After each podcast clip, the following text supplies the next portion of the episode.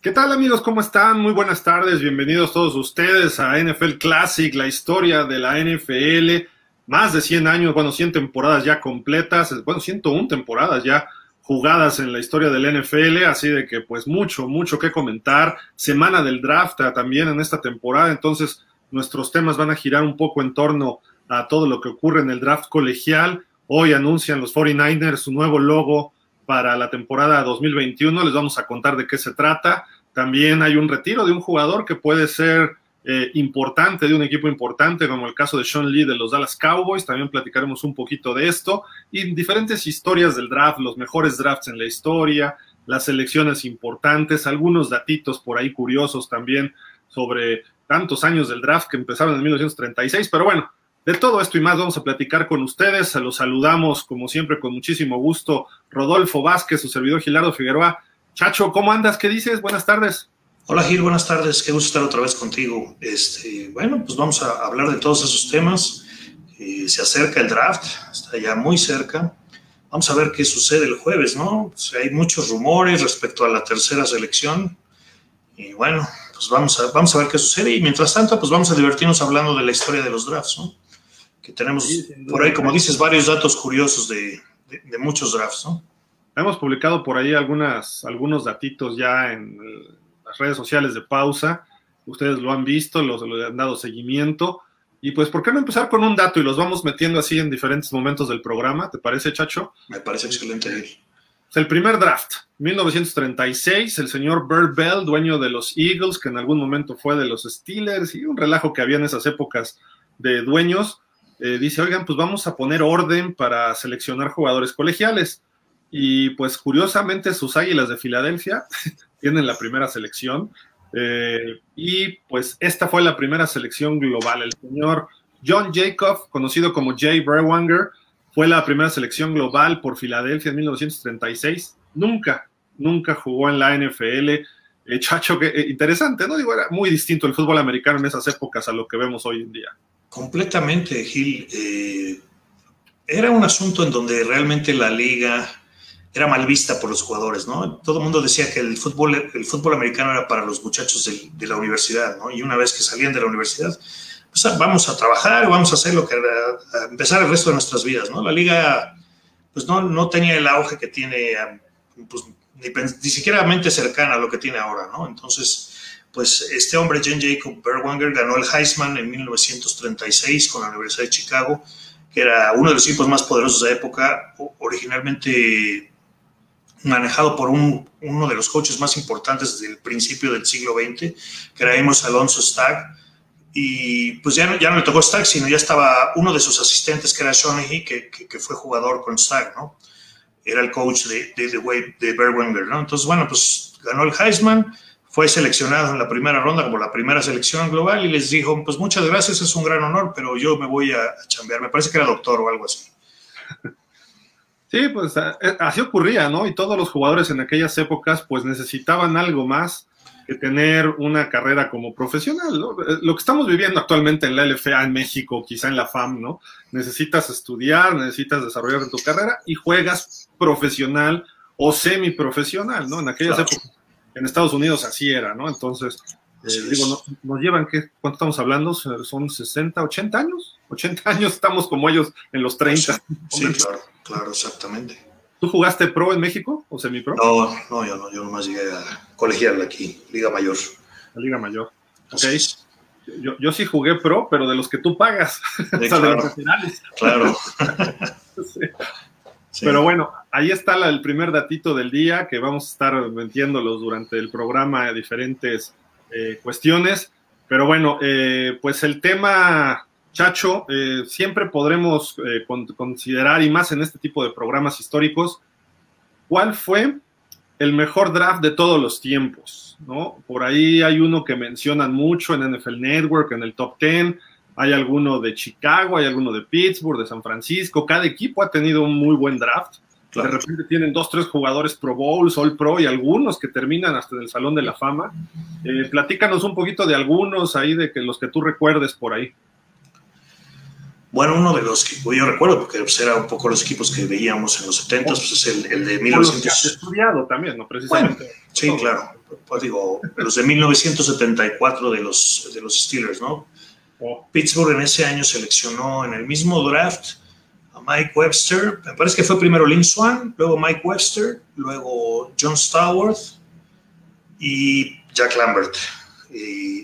Y, encima del draft que tuvieron, firmaron a, otros, a otro Salón de la Fama que fue Donny Shell.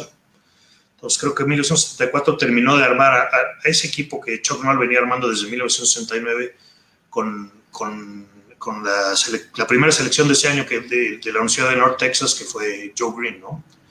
Puros, puros icónicos en la historia de los aceleros de Pittsburgh, ¿no? Otro draft mira, aquí, aquí, tengo el dato ya. ¿Vale? No, no, continúa. Perdón, perdón. La primera ronda fue efectivamente eh, Lin Swan, la segunda Jack Lambert, en cuarta ronda John Stallworth y en quinta fue Mike Webster, cuatro miembros del Salón de la Fama. Y, si le agregas a Donny Shell, ya son cinco en, ese, en esa temporada, ¿no? Pero Donny Shell fue como agente libre, ¿no? Agente libre, sí, sí, sí, sí, no fue drafteado. Entonces... Pero aquí el caso concreto del draft eh, es la que mejor se ha considerado de todos los tiempos, precisamente por ese dato, ¿no? Que cuatro, cuatro miembros terminaron en el Salón de la Fama. Y no solo eso, porque fueron parte vital de los campeonatos de Pittsburgh en los años 70, ¿no? Fue, fue clarísimo. Eh, cuatro Super Bowls en seis años y el primer Super Bowl que ganan es la temporada de novatos de estos señores. Así es. Eh, del salón de la, perdón, de MVP, pues del Super Bowl 10 fue Lin Swan, Franco Harris, este, perdón. 9. Este, Franco Harris fue de 9. Pero él ya venía desde antes, ¿no? Este, Jack, Jack Lambert fue pieza vital en todos esos Super Bowls, obviamente como linebacker. Yo recuerdo, de ese sí lo recuerdo haberlo visto muy pequeño, una intercepción clave contra los Rams en el Super Bowl 14 que ya estaba por terminar el, el partido y estaban los Rams avanzando y ahí se termina llevando ese balón Jack Lambert, frenan a los Rams, viene el touchdown y ya, eh, porque estaban a cinco puntos los Rams del equipo de los acereros, y con eso pues aseguran prácticamente el partido para, para Pittsburgh, que termina en otro touchdown después y quedan 31-19. Pero yo recuerdo a Lambert, era fenomenal, ¿no? De, esta, de esta generación. Y ahora que recuerdas ese Super Bowl 14, Gil, pues todos estos jugadores tuvieron algo que ver ahí en el draft, ¿no? Eh, que fueron drafteados en 74 Lin Swan tuvo una buena primera mitad, pero se lastimó atrapando un pase en donde creo que Nolan Cromwell, del profundo de los Rams, lo volteó, cayó de cabeza, entonces salió conmocionado. Y el que tomó la batuta ahí en los receptores fue John Stowers, que se aventó una recepción de 73 yardas con un pase de, Bradshaw, ¿no? Entonces, obviamente el que anclaba la línea ya en ese momento era Mike Webster, porque en el primer Super Bowl era Ray Pinney en el centro de los acereros, todavía no estaba Webster como titular. Pero pero pues Sí, pero bueno, todos estos este, ya, eh, jugadores tuvieron un papel preponderante dentro de la dinastía de los aceleros, ¿no? No sé si te acuerdas que nos decían de Mike Webster, vele los brazos, ¿no? era el, el, jugador, el primer jugador que tenía unos brazos así enormes que eran casi del tamaño del muslo de un jugador normal y era la base de esa línea ofensiva de los Steelers, que abría huecos a Franco Harris y a Rocky Blyer, que bloqueaba para Terry Bradshaw y le daba pues bastante tiempo, ¿no? Era, era la base de ese equipo y hay muchas escenas, incluso de ese Super Bowl 14, yo recuerdo una de NFL Films, y hay una foto incluso así que han hecho póster y yo lo he visto que lo, lo venden luego en hasta, donde, antes junto al metro, ¿no? Que te vendían pósters de la NFL. Y está, formado Terry Bradshaw atrás de Mike Webster y Mike Webster así con sus brazotes y tiene enfrente a un liniero de los, de los Rams, ¿no? Esa se me queda grabado y es un coreback sneak que hace Terry Bradshaw, ¿no? Ah, finalmente. Eh, y es, esas escenas de NFL Films como que la repiten y la repiten y ponen la música especial y eso como que, digo, a los que hemos visto NFL Films y somos fans sabemos de qué estamos hablando, ¿no? Exactamente, exactamente. Y bueno, también es, era el asunto de que ya en, de diciembre hacia los playoffs, pues bueno, hace mucho frío en Pittsburgh, ¿no? Y entonces, pues Webster salía sin mangas para enseñar sus brazos, ¿no? Con ese frío, entonces, pues era, era un asunto psicológico para el rival, ¿no? Sí, era, era un tipo digno de Hall of Fame, llegó al Hall of Fame obviamente, y luego cuando Bradshaw entra al Salón de la Fama, pues le dice, dame un centro, dice, quiero poner mis manos en el trasero de Mike Webster, ¿no? Otra vez. Una vez más, ¿no? Una vez más. Y, finalmente, pues lo que le pasa al final de su vida, ¿no? Por ahí fallece del 2001, 2002. Más o menos. Eh, y la película que sale, ¿no? De Concussion, que todo gira en torno a él, ¿no? Entonces, eh, pues triste su vida al final, pero su carrera como profesional fue fenomenal y sí uno de los mejores drafts en la historia, ¿no? Ahora, yo te preguntaría, ¿cuál es el mejor pick de todos los tiempos de Pittsburgh? Es complicada la pregunta porque tiene muchos jugadores Hall of Fame, pero yo creo, yo me quedaría pues por la base de esos equipos, ¿no? Yo creo que Joe Green, Joe Green vino a cambiar una mentalidad que el equipo durante años fue muy malo, o sea, nunca, nunca hicieron nada, ¿no? Entonces, Joe Green pues, fue el primer pilar que puso Chuck Noll para, para empezar a crear un equipo diferente, ¿no? Claro, el primer año de, el año de novato de, Joe Green quedaron 1-13, ¿no? Pero bueno, fue, fue un hombre que empezó a cambiar la mentalidad, ¿no? Entonces, el equipo empezó a subir y este y al final del día, pues se hizo una dinastía, ¿no? Después de muchos años en donde eran, pues, sotaneros en la liga, ¿no? Eh, yo creo que al final del día, bueno, pues eso fue una de las razones por las que terminaron la conferencia americana, ¿no? No eran, no era un equipo muy bueno en la, en la liga nacional, National Football League, ¿no? En la liga nacional. Entonces, bueno, Cleveland, Baltimore y Pittsburgh acabaron siendo equipos, equipos de la, de la National Football League en, la National, en la American Football Conference, ¿no? Entonces. Sí, en el, en el 70 viene la fusión de las ligas, ya como tal, y ahí es donde Pittsburgh es uno de los que solicitan ese, ese trade, digamos, de conferencias, ¿no? Prácticamente fue Art Model, ¿no? Art Model fue quien, quien solicitó el cambio y les dijo, sí, me cambio de, me cambio de conferencia, pero tiene que venir Art Rooney conmigo porque sí, la rivalidad entre Pittsburgh y, Cleveland pues siempre fue muy fuerte en la Liga Nacional. ¿Y siguió? ¿Y sigue? Y siguió, y siguió. Y digo, y ese, ese año 70 que se hizo la fusión, pues fue el primer año de, Terry Bradshaw, ¿no? De acuerdo. Seleccionado de, de, Louisiana Tech, que bueno, este, pues tenemos ahí una, una historia simpática, ¿no? De cómo pudo haber cambiado la historia de dos equipos, cómo cambió la de uno y no la del otro, ¿no?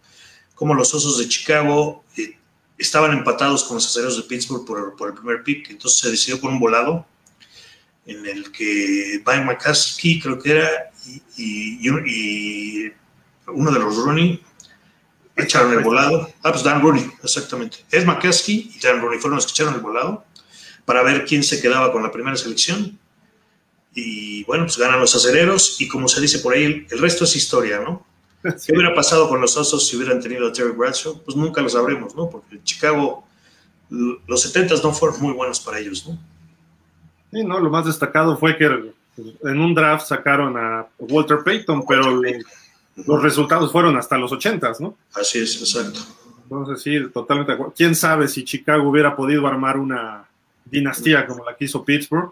Ahí está el ejemplo. La, moneda no era de los 70, fue una moneda conmemorativa de 1921 de a dólar que Pete Russell eh, lanzó, el comisionado entonces de la NFL, y Dan Rooney iba a escoger si cara o cruz, ¿no? O como decimos en México, águila o sol. Exacto.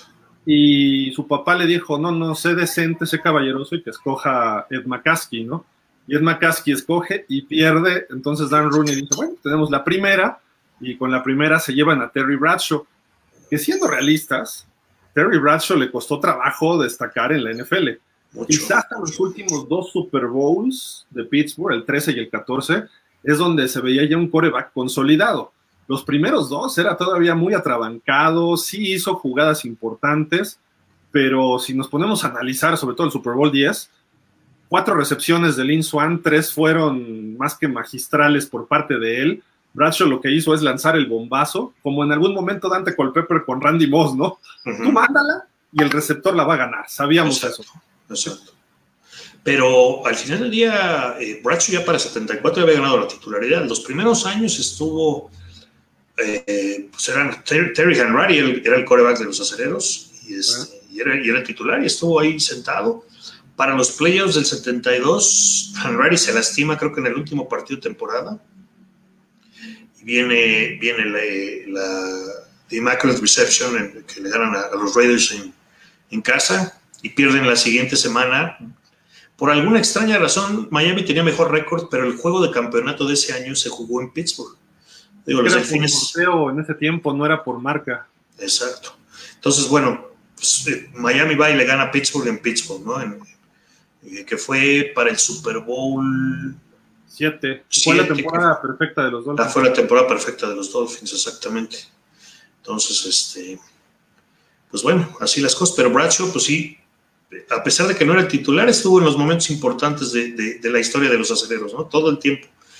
Luego tenían, eh, era un coreback Gilliam que también jugó un rato ahí en Pittsburgh, antes de que Bradshaw se quedara completamente con la titularidad, ¿no? De los primeros afroamericanos. De exactamente, exactamente. Entonces... De, hecho, él lo tenían de titular y hay una historia por ahí que cuenta eh, precisamente Al Davis. En un partido que tuvieron, se acercó al Davis, dice, pues yo había visto a Terry Bradshaw y me gustaba cómo jugaba desde college, dice, y me acerqué con Chuck Noll. Le dije, oye, ¿por qué no metes a este muchacho de Luisiana? Y Chuck Noll se le quedó viendo y le dijo, sí, sí, lo voy a meter. Y, o sea, le dio el avión prácticamente. Y dice, la entró en ese juego y nos ganó y ya después ya no tuvo la ya no perdió la titularidad, luego ganaron cuatro Super Bowls, nos ganaron muchas veces en playoff. Dice, yo lo que esperaba es que lo, cortaran para tomarlo, a pesar de que teníamos a Ken Stabler, queríamos otro quarterback Dice, yo lo hubiera tomado, ¿no? Si lo corta Pittsburgh, porque me hacía muy bueno y dice, pues le ayudé a los acereros, ya ves cómo era el Davis, ¿no? También de protagonista, ¿no? Claro, claro. Dice, gracias a mí los Steelers son lo que son, si no les hubiera dicho de Terry Bradshaw, ¿no? Bueno, si recuerdas esa rivalidad que hubo en los 70s, pues jugaron tres juegos de campeonato seguidos, de que dos ganaron Pittsburgh y finalmente ellos ganaron en, la temporada 76, que, pudieron ganar su primer Super Bowl, ahí en el Rose Bowl que le ganaron a los vikingos, ¿no? Eran juegos brutales, ¿eh? Porque juegos brutales, sí, sí, se decía que hacían cosas, por ejemplo, eh, Al Davis y John Madden se quejaban de que, de que habían congelado el campo en, el juego de campeonato de 75, de la temporada 75 que se jugó en 1976. Entonces toda la zona de la banda estaba congelada, entonces era imposible correr por fuera, todo, era, todo tenía que ser por dentro. Entonces, eh, se ha dado, George Atkinson le dio un, eh, una tacleada tremenda a, Lin Swan en la cabeza, le tiró un brazazo a la cabeza y lo conmocionó. Entonces, tenían mala leche entre los dos equipos, ¿no? No se querían nada. Pero bueno, ese, ese primer juego de 1972, eh, pues fue el primero, ¿no? En donde, pues muy controversial, ¿no? el final del partido y nunca, nunca se supo realmente eh, qué pasó en la jugada, si Franco Harris agarró el balón en el piso, si no lo agarró, si Frenchy Fuqua lo tocó o no lo tocó. En fin, fue una jugada muy controversial, ¿no? Que, hasta la fecha los Raiders se quejan de ella. Dice, ellos creen que siempre han sido, eh, pues dicen, hablan de complot como cierto personaje en el Zócalo capitalino. Ah, así del complot eterno contra los Raiders. Y creo que sí hay algo, algo de complot en el NFL contra los Raiders por culpa de Al Davis un poco, por culpa del estilo de juego de los Raiders, pero es que es el eterno antagonista de los Raiders, ¿no? De la, De la NFL. bueno, todo, dime, todo fomentado por Al Davis, ¿no? Al final del día. Claro. Porque muy molesto cuando se hizo la negociación de la, de la fusión de las ligas, porque él era el comisionado y no le avisaron nada. Lamar Hunt y, y, y Tech hicieron la negociación por atrás y este y Al Davis estaba furioso, ¿no? Porque quería sacar más beneficios para los equipos de la Liga Americana, ¿no? Yo creo que fue una traición que le hizo Lamar Hunt a Al Davis, que qué bueno que le salió, porque si no, ahora recordamos a Lamar Hunt como si fuera uno de los, pues, pues, y sí fue, al final fue uno de los pilares de la fusión, ¿no? Y, una liga que, que, pues peleó al tú por tú con la NFL, ¿no? ¿Tú, no crees que en esa rivalidad Raiders contra Chiefs, que también ha sido muy intensa a lo largo de los años, llegaba al Davis y les decía a sus jugadores, oye, pues desquítense un poquito, ¿no? Porque Lamar Hunt me las debe. ¿no? Sí, por allá hay jugadas, no me acuerdo, un tackle defensivo de los Raiders de los 60 donde llega y le pega a Len Dawson ya fuera de la banda y se arma una campal. Un juego en Kansas City creo que fue, pero... Pero si dices eso, puede ser cualquier juego de Raiders y Kansas de los 60 y 70 ¿no? Claro, lo que pasa es que los Raiders siempre, como dices, son los antagonistas y puedes hablar, como puedes decir de eso de Raiders Kansas, puedes decir de Chargers Raiders, de Broncos Raiders, ¿no? O sea, son, son los equipos que, juegan a pelearle todo el tiempo a los Raiders, ¿no? Y, y, bueno, mientras los Raiders estuvieron en Los Ángeles y los Chargers de San Diego, la rivalidad era durísima porque por la proximidad de, las, de, de los equipos, ¿no? Los estadios, pues, tú ibas a un juego de esos y te tocaban dos o tres golpizas adelante de ti, atrás de ti, alguien que sacaba un cuchillo y ya sabes, ¿no? Y eso era en la tribuna, imagínate en el campo. De, hecho, cuando llegan al Super Bowl, los Raiders ya estaban en Oakland, llegan contra Tampa. El juego fue en San Diego. y ahí es lo que le llaman, ¿cómo le llaman ahí? Este, es una zona que está, que cerraron las calles para los fans junto al centro de convenciones. Ahorita me acuerdo cómo se llama, el Quarter, no sé qué. Ah, el Gaslamp Quarter, ¿no? El Gaslamp Quarter, exacto. Sí. Y cierran esas calles y de repente pues había mucha gente y empiezan los empujones para todos lados y pasan corriendo como 10 de los, de los Chargers, luego 10 de los Raiders y luego como 30, 40 de los Chargers, bueno, y de Chargers porque iban, aunque no llegaron al Super Bowl, traían sus jerseys y todo, terminó una golpiza ahí. Llegaron los policías, se pararon, se los subieron a como de esas camionetas de granaderos, se llevaron un chorro de gente. Pues, o sea, dices, estos cuates sí se odian, se odian a morir, ¿no? Sí, a morir, a morir. Y eso ocurrió en el 2002, fue ese Super Bowl, 2003. Claro, claro. Te digo, porque yo fui, mira, tú, tú me platicaste de platicar, eso del cuchillo yo lo vi.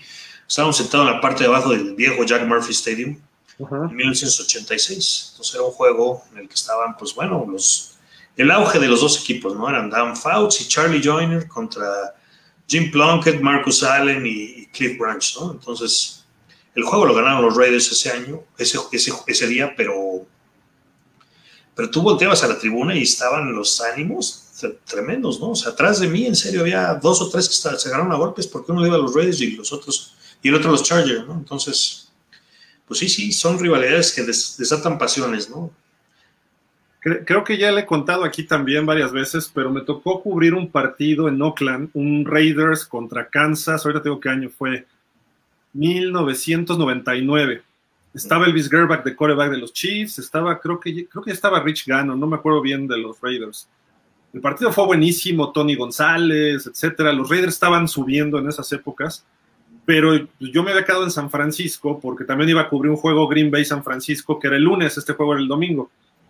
Y pues hay un, hay un metro que pasa por debajo de la bahía, el famoso BART. Entonces salgo del hotel y me puse a platicar, pues va uno solo a veces, ¿no? En esos viajes y me pongo a platicar con el del front desk, el que te atiende de los, del hotel. Y me dice, va el partido, ah, mire, se toma el metro así, bla, bla, bla. Y me dice, nada más una cosa, cámbiese esa camisa, traía una camisa roja, me dice, cámbiese esa camisa roja, por favor. Y yo le dije, pero ¿por qué? O sea, ¿qué? ¿Cuál es el problema? Y me dijo, salud. Gracias. Me dice, ¿sí sabe contra quién juegan los Raiders? ¿Y sí sabe lo que le puede pasar si va de rojo? Le dije, ah, bueno, sí, pero no le voy a Kansas. Me dijo, no le importa a la gente. Sí, no. me, cambié, me puse una azul, lo que sea, y llegué, y sí, está, había dos, tres de los chips por ahí, y los empezaban a acercarlo de los Raiders, ¿no? Claro, sí. Desde que íbamos en el metro, yo dije, ay, güey, o sea, aquí sí, me hubiera ido mal a mí solo, ¿no? yo ya soy prensa, soy prensa, pues no les vale. Sí, sí, sí, sí, la, la, ahí en, Oakland sí era, eh, era, muy complicado ir. Sí, yo también fui una vez, pues, no le iba a ninguno de los dos, pero dije, mejor me compro una gorrita de los Raiders y ya le voy a los Raiders. Y fíjate, Gil, pues yo estaba en el estadio el, ese domingo, no, pero el lunes en la noche sí.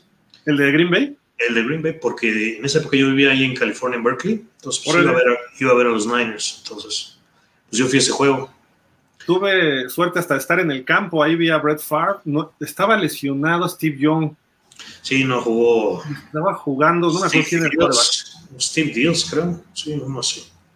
Le, dieron duro a los Niners. Sí, no, jugaron, jugaron, no, ese año fue malísimo para los Niners, pero también García estaba lesionado. No era el coreback ese día, entonces... Y, y llovió un poco, si no me recuerdo. Y estaba lloviendo, estaba lloviendo. Pues es la época de lluvia allí en, el Bay Area, ¿no?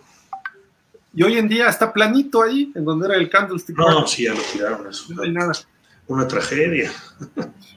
ya ni me digas. Sí, no, fue, fue, horrible, fue horrible. Pero bueno, ahí está la historia. Y precisamente de los Raiders, Eh, muchos dicen que el draft del 68 fue especial para los, para los malosos, ¿no? Porque eh, Eldridge Dickey, bueno, Al Davis siempre fue innovador y él fue el que primero reclutó o seleccionó en el draft a un coreback afroamericano en un draft conjunto de la Liga Americana y la Liga Nacional, fue Eldridge Dickey. Eh, fue en 1968. En la segunda ronda se lleva un coreback de Alabama, este, el señor Ken Stabler. En la tercera ronda se lleva a Art Shell, que también terminaron en el Hall of Fame estos dos jugadores, ¿no? Y por ahí en la cuarta ronda un corredor Charlie Smith, luego George Atkinson en la séptima y otro corredor Marv Hobart en la undécima selección. Así que los Raiders también tuvieron un buen draft. Todos históricos. No, sí, todos, casi todos, ¿no? Yo creería que el mejor pick en la historia de los Raiders, y aquí sé que va a haber mucha, mucha discrepancia, puede ser Marcus Allen en el 82 para mí. O Howie Long, que también estuvo en el 83, 82, no recuerdo bien, ¿no? Pero para mí creo que Marcus Allen ha sido el mejor pick del draft en la historia de los malosos. No sé tú si opinas lo mismo, este, mi, estimado Rodolfo. Pues yo te voy a decir, Gil, yo creo que Marcus Allen tuvo una carrera que, empezó muy bien en los Raiders y que Al Davis por alguna razón cambió ese amor que tenía por él y lo frenó mucho, ¿no? Incluso el hecho de que trajeran a Bo Jackson y a Marcus Allen lo pusieron de fullback y a Bo Jackson en el half, no le gustó mucho Marcus Allen, ¿no? que nunca había jugado de fullback, pues, ganó el Heisman en, USC. Entonces, eh, pues al final del día estuvo un poco truncado. Los últimos años que estuvo en los Reds realmente no le daban mucho juego a, a Marcus Allen. A lo que está acostumbrado, ¿no? Estaba en el campo todo el tiempo, pero, pero si él hubiera acabado su carrera en los Raiders, yo diría que es el mejor pick en la historia de los Raiders. Sin embargo, pues difícil competir con ese draft del 68, ¿no? Con Art Shell y con George Atkinson. Incluso Mark Hubbard tuvo algunas carreras muy importantes con los Raiders ahí para cuando llegaron al Super Bowl ese año, precisamente con, para el Super Bowl 2 con los Packers, ¿no? Tuvieron una temporada excelente en donde todo el mundo creía que Kansas City iba a repetir el, campeonato de la, de la, Liga Americana todavía. Y, bueno, Art Shell, pues desde luego, un excelente jugador, no tan bueno como coach, pero como head coach, ¿no? Como, como, coach en línea no era malo, pero debe ser muy difícil. ¿eh? Sí, también, pero debe ser muy difícil jugar para Al Davis, ¿no? Entonces, sobre todo siendo exjugador. Pero al final del día. Fue el primer head coach afroamericano también. También. Sí, no, Al Davis estaba muy comprometido con ese rol. Lo acabas de mencionar, ese mismo draft seleccionaron en la primera ronda a un coreback de color. Y, pero bueno, pues Stabler fue mejor. Claro, el coreback de esa época era Darryl La Mónica, ¿no? Que era, era el Matt Bomber, ¿no? El, el, bombardador loco, si quieres traducirlo. Que, era, que era muy bueno, ¿no? Que, que los llevó y era pues muy del estilo de lo que siempre han jugado los Raiders, ¿no? Es el pase de 7, el coreback se echa 7 yardas para atrás a tirar pases de 30, 40 yardas, ¿no? Que es, por eso tenían receptores como Fred Biletnikov, como Cliff Branch, ¿no? De ese estilo de juego, el, juego vertical, ¿no? ¿Te acuerdas de Willie Gold después que llegó? Willie Gold también, sí, sí. Entonces. Pues, era velocista. ¿no? Era, sí, estuvo. Si mal no recuerdo, le tocaba las Olimpiadas del 80, ¿no? Que hubo boicot pero él, estuvo en Los Ángeles, creo que sí también le tocaba ah, el 80. Ah, estuvo en Los Ángeles. Y jugó primero en Chicago, fue campeón con los Osos ah, del 85. Sí, bueno, sí, fue, fue el, receptor de los Osos. Sí, estuvo, creo que fue, le fue mejor en estadísticas ya con los Raiders, con Jay pues Schroeder de coreback. Claro, y creo que todavía le tocó Hostetler por ahí. Sí, sí, desde luego, desde luego. Y en Chicago también lo usaban. Cuando McMahon estaba pues, sano, pues, era un equipo que tiraba el balón, ¿no? Ah, pero McMahon era medio. Pues sí, pero, tuvieron un buen año, un muy buen año. Y la, bueno, y la defensiva. Años, como 3-4, ¿no? 3-4, pero ese año que quedaron campeones era de ellos, definitivamente así. Se juntaron los astros para que. Los dejó en una final de conferencia. 88. Y eran en casa, eran favoritos. Llegó Montana y frío. Sí, sí, sí, mucho frío y no. McMahon no hizo nada, salió lastimado, me parece, en ese juego y luego entró eh, Mike Tomczak, pero pues ya no pudieron hacer, no, no les alcanzó, ¿no? Hacía, estaba, hacía mucho frío, pero de los dos lados, no nomás para San Francisco, entonces. Sí, claro. Ese fue un gran campeonato.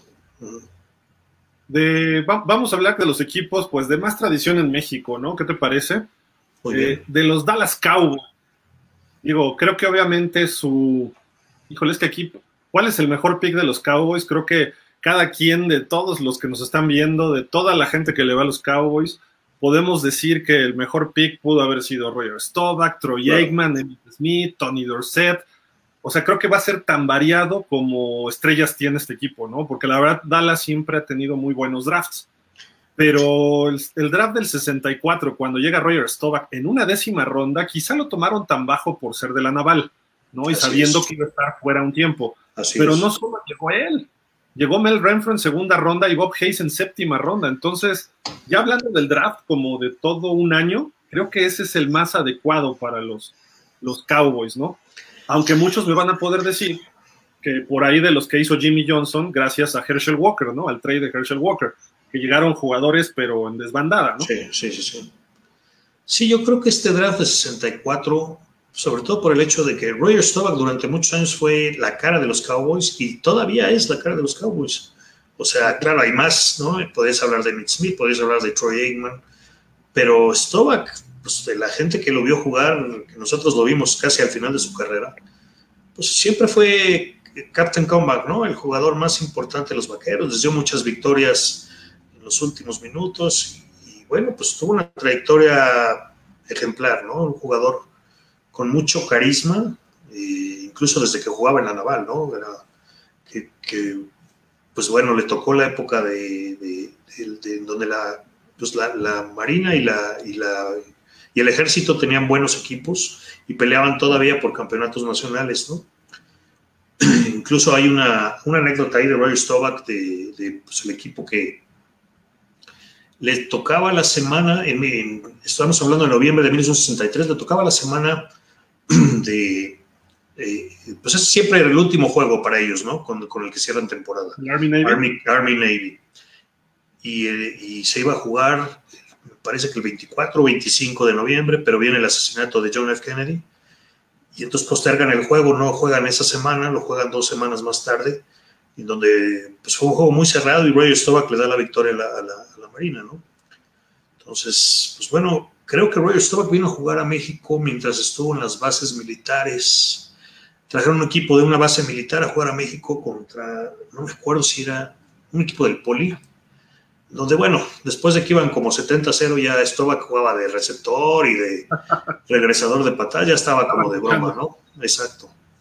Pero bueno, Staubach siempre fue la cara de los Cowboys, ¿no? Entonces, yo creo que sí estoy completamente de acuerdo que ese draft haya sido, a pesar de lo que hayan hecho en los 90 que hicieron muy buenos drafts, Jimmy Johnson, la verdad, armó muy buen equipo en base a lo que, todo lo que le regalaron los vikingos, ¿no?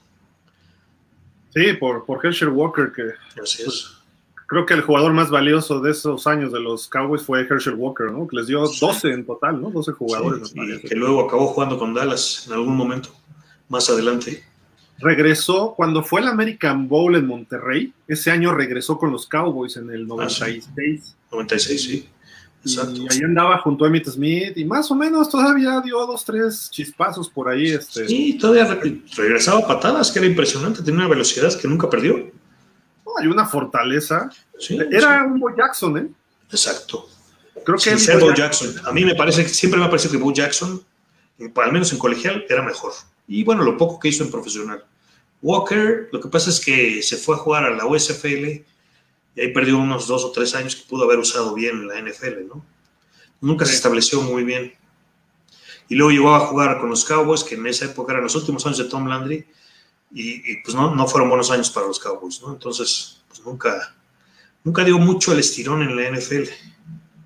Pero sí, los dos jugadores más impresionantes que yo he visto en colegial, siendo los dos de la misma conferencia del SEC, son eh, Herschel Walker en Georgia en 1980 que ganó el Heisman y Bo Jackson, ¿no? que lo ganó en 80 y, fue 86 me parece, no 85.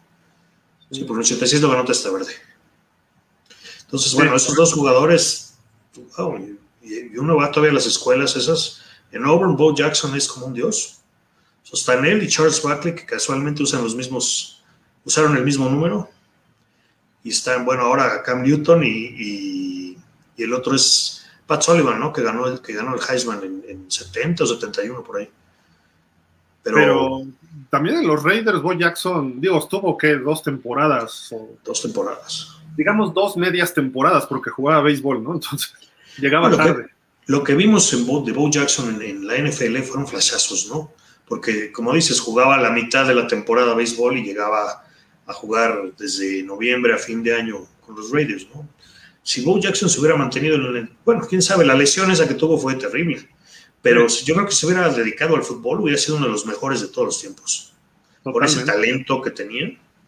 Y bueno, te digo, los flashazos, ese lunes en la noche donde le pasó encima a Brian Bosworth, este, y bueno, las carreras esas donde Kenny Easley parece que traía piedras en los pantalones, ¿no?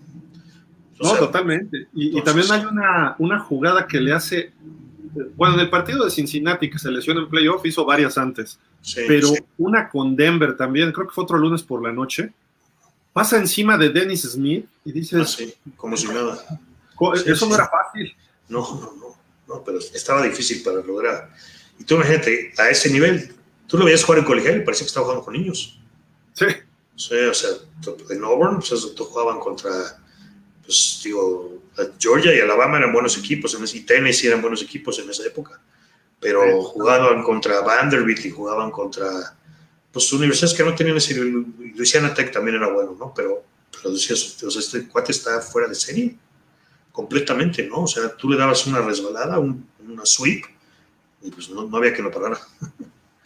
Sí, no, no, era, era durísimo. Y luego esa combinación con Marcus Allen también ayudó a que Marcus Allen fuera más eficiente en sus acarreos, porque no sabían con cuál. De repente Marcus Allen llegaba de fullback, pero cuando le daban el balón, Marcus Allen era espectacular, o sea, hablando de lo que sería la, cuestión de los drafts de los Raiders, ¿no? Entonces, yo, personalmente creo que, bueno, a Bo Jackson no lo reclutaron los Raiders, lo reclutó Tampa. Tampa, sí.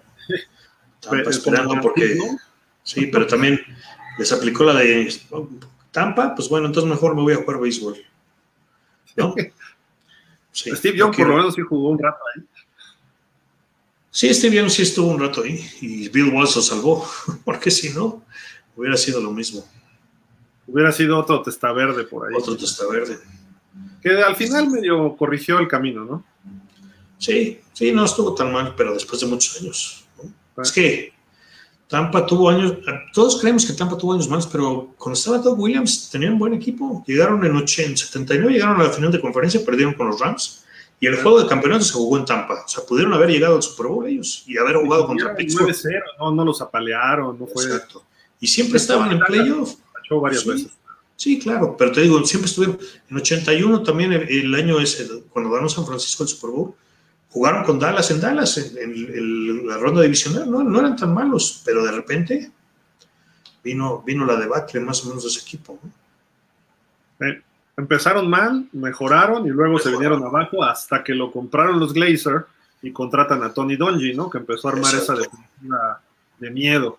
Y pues empezó a funcionar y hasta que lograron el campeonato cuando llega Gruden, ¿no? Que, Gruden, sí, Tony Donji le armó el equipo a Gruden.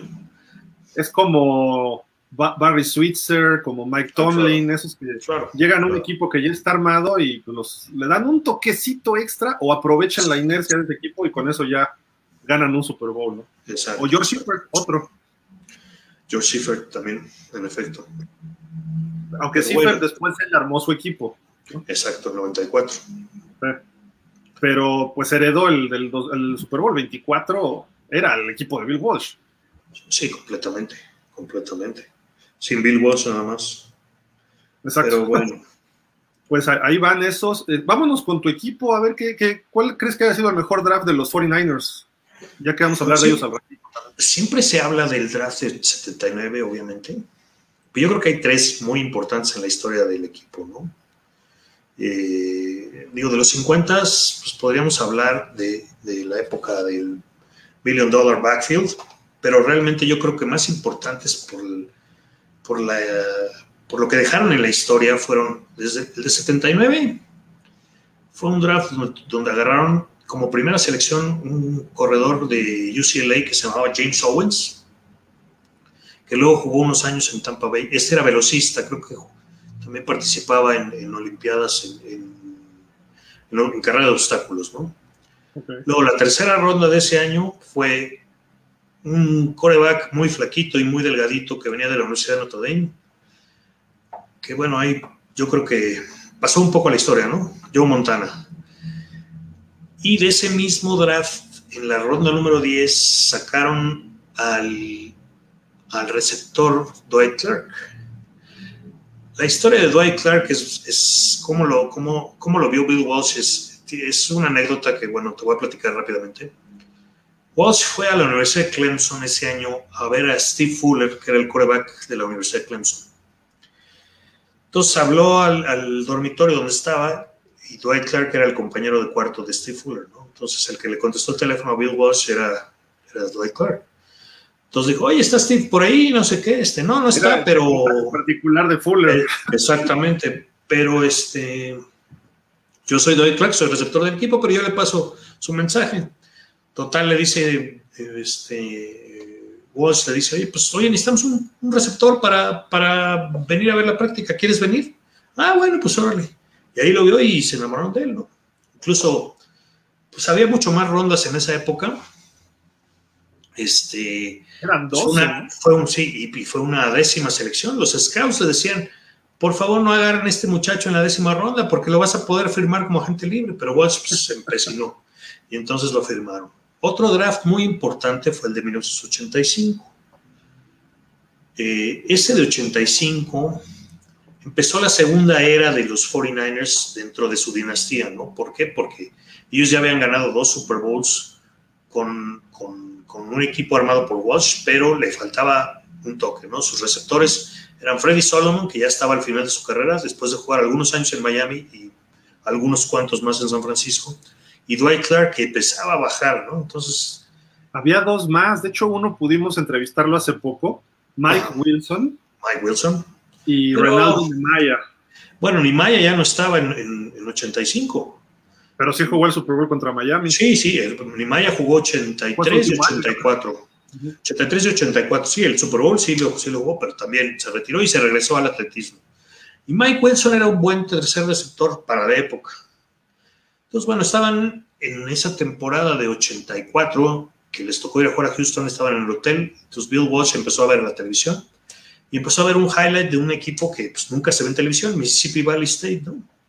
Y empezó a ver el asunto de cómo había un receptor, jugaban una formación en donde habrían cuatro receptores, pero los cuatro estaban como en fila. No estaban separados de cada uno, sino estaban como en fila, ¿no? El stack pues, famoso. El, stack famoso. Entonces, el receptor está, el primer receptor tenía que estar sobre la línea porque obviamente tienes que tener siete hombres en línea, pero los otros tres estaban formados atrás de él. Y uno de esos receptores era un número 88, también muy flaquito, pero que corría las trayectorias excelentemente. ¿Eh? ¿No? Un muchacho que se llama Jerry Rice. Ah, entonces Rice lo vio, ah, ahí lo vio. De college, sí, sí, en esa, en esa formación, sí, en esa formación. Entonces dijo Walsh, oye, yo quiero a este muchacho. Le dijo uno, ah, yo creo que era, no sé, Paul Hackett o, Mike Holmgren, el coordinador ofensivo. Entonces lo guardaron para el año que entra. Entonces, al año siguiente, los 49ers tenían el draft número 17 y los Cowboys tenían el 16. Y los Cowboys ya habían dicho que lo iban a agarrar. Estaban, creo que. Entonces alguien les cambió a los 49ers, se subieron al 16 y agarraron a Jerry Rice igual, el resto es historia. ¿no? Y finalmente el mejor, receptor en la historia, sin duda, todavía. Dice, sí, claro, por mucho. Por mucho, ¿no? está difícil. Se están acercando algunos, pero antes sí, de repente decías, Jerry Rice está... Sí, muy arriba. O sea, Jerry Rice podría jugar ahorita, suponiendo que fuera novato, y seguiría rompiendo récords. Sí, claro, completamente. Y te voy a hablar de otro receptor que estaba a la par en esos años, que eran campeones que viene en el siguiente draft, en 1986. En ese draft seleccionan a Tom Rathman, a Kevin Fagan, a Don Griffin, a John Taylor y a Charles Haley. Y el último de esos drafts fue Charles Haley.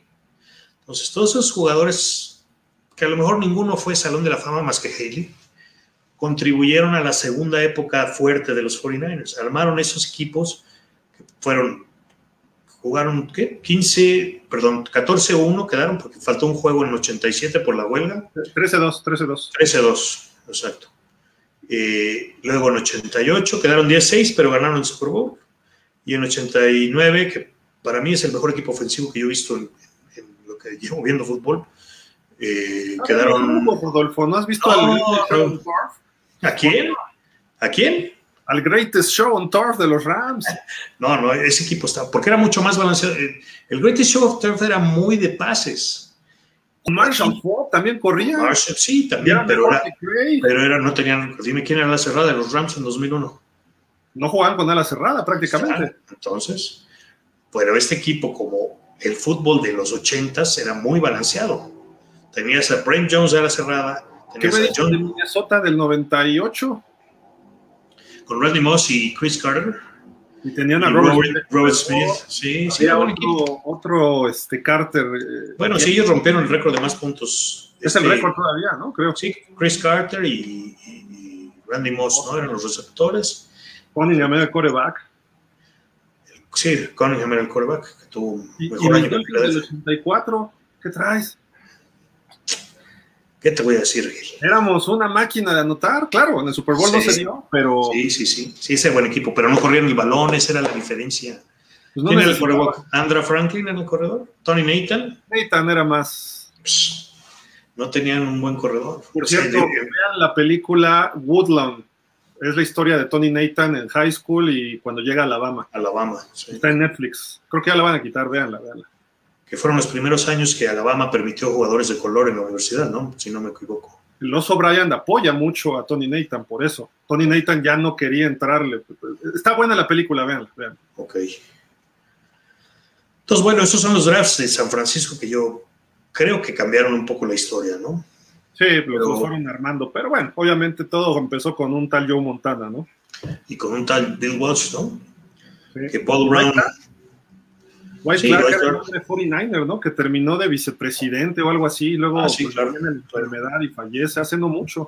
claro, claro. Y este, a, a mi gusto no era el jugador más espectacular que pudiéramos tener, pero así como Gronkowski ha sido la parte esencial de Brady durante gran parte de su carrera, creo que Clark fue gran parte de la carrera de Montana, ese jugador especial, que no era de muchos récords como Rice, ni, ni siquiera como John Taylor, pero cuando necesitaba un primero y diez, iba con él, que era un híbrido entre ala cerrada y receptor abierto, medio extraño, porque era grande y fuerte, Sí, sí. pero tampoco era muy pesado como eran las alas cerradas en esa época, ¿no? No, no. Y No, no, no corría, o sea, no corría tampoco lento, no era, no era tan lento, ¿no? O sea, y bueno, pues por una cosa de coyuntura está ahí en la jugada más importante de la liga, ¿no? ¿Estuvo en el Inmaculada Recepción? No, no, no. De la Cambió Liga ahí en. San Francisco, o sea, por Dios. No, no, de la liga, de la liga. no, no, no, no, ya la NFL. Bueno, es la, nu- es la número dos, ok. Sí, sí. Ok, está bien. Oye, hay, hay algunos comentarios por aquí. César Thomason dice, Rodo Gil, buenas tardes, espero estén bien, ¿cómo estás? ¿Qué dices? Hola, César. César dice, Gil, se dice que Greer no va a tomar ningún jugador élite, que no le interesan mucho las primeras rondas. ¿Es cierto? ¿Tú lo crees? No, yo creo que eso es humo. O sea, con la sexta, el, el año pasado Tua, pues es un jugador élite, aunque no me guste, ¿no? Pero es un jugador élite. Pues sí, claro. Y ahorita con la sexta tienes que llevarte a Jamar Chase, a Kyle Pitts o a Devonta Smith, al que te toque, tienes que ir a tu necesidad y es de esos mejores jugadores.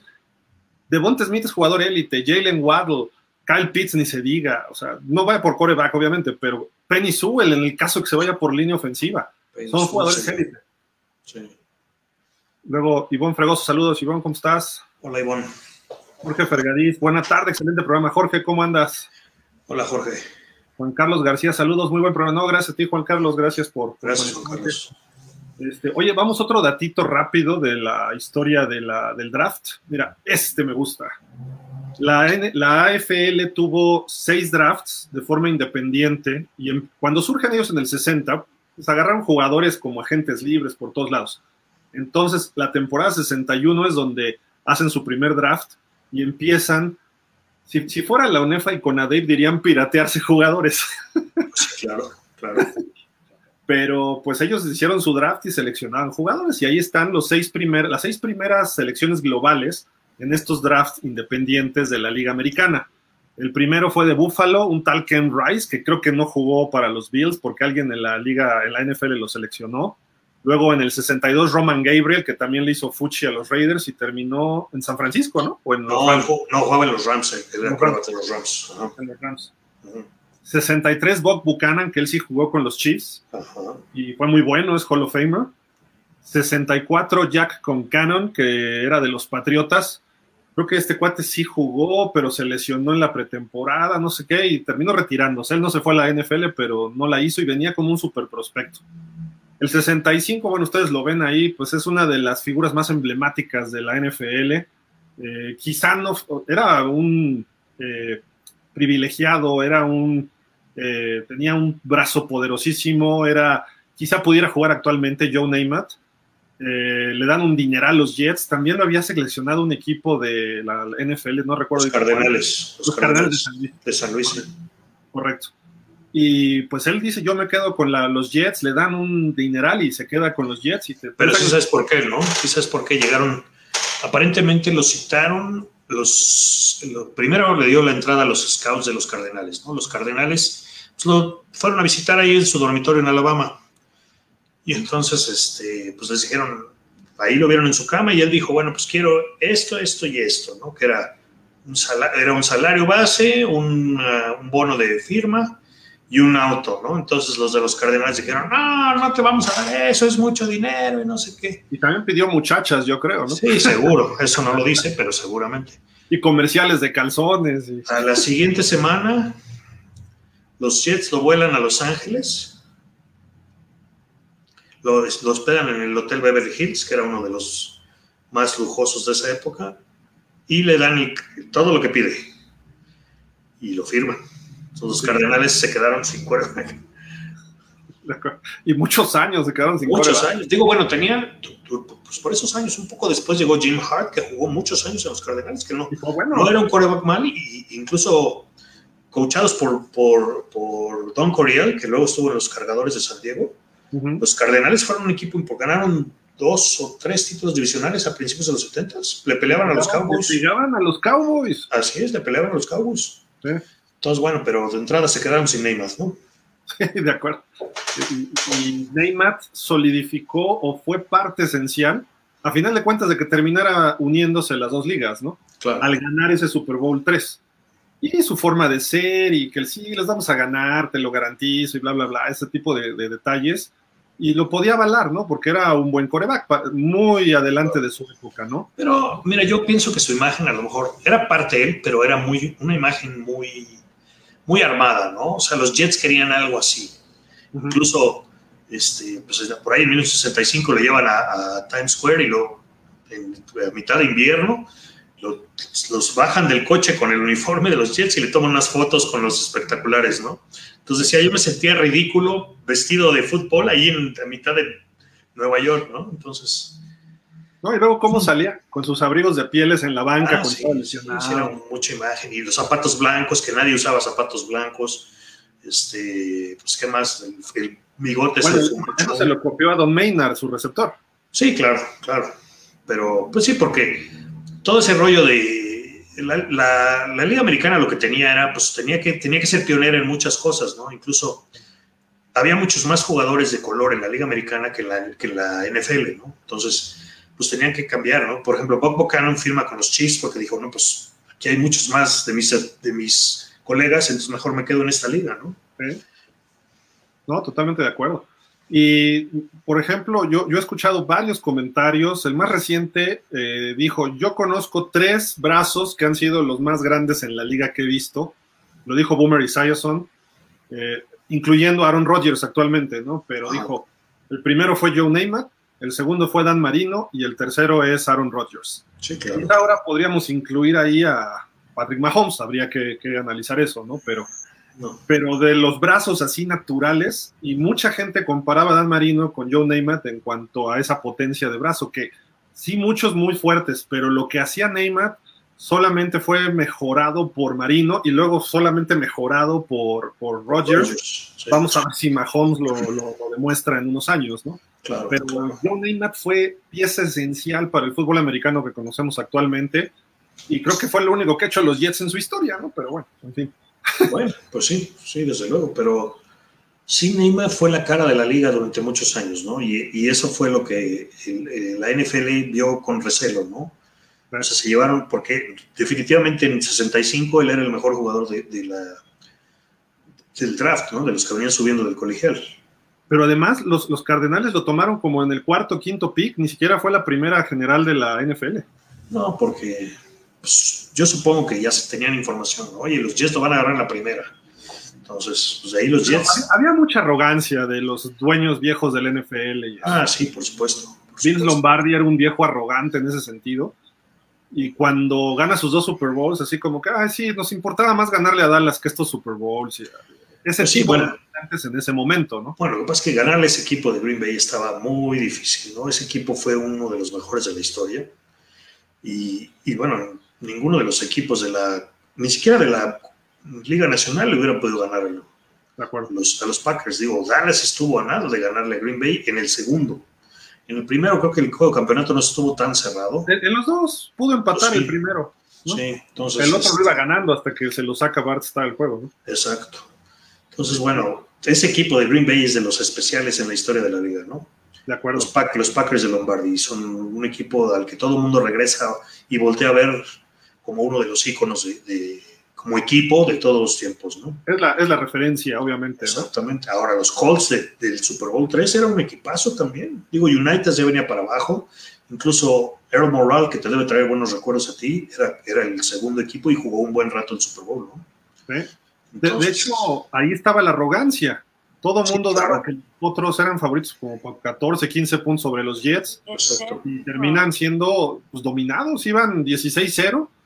Sacan a Moral, que le había regado por Shula. Shula era el coach de los Colts. Saca a. Moral y mete a United y empezó a tratar de. Iban 13-0, me parece. Se acercan 3-7, luego le interceptan a United en el touchdown, meten el gol de campo y ya, ya al final pues, se acabó el tiempo, ¿no? Exacto. pero llegaron muy sobrados los Colts y la NFL hasta que los, los Jets y luego al año siguiente los Chiefs los ponen en su lugar y ahí dijeron, pues mejor nos unimos, ¿no? O sea, Pero los Vikings igual al año siguiente venían muy sobrados, ¿eh? eh, sí, sí, la, la- la NFL estaba, Sí, Joe, Joe Cap, que era el coreback, o sea, tuvo un año espectacular ese año. O sea, fue el coreback de los, de los Vikings, ¿no? Y tuvieron un año muy bueno y decían, no, los Chiefs no nos pueden ganar. y toma la barbón. Sí, sí, ese juego no estuvo tan cerrado, ni siquiera 23-7 quedaron.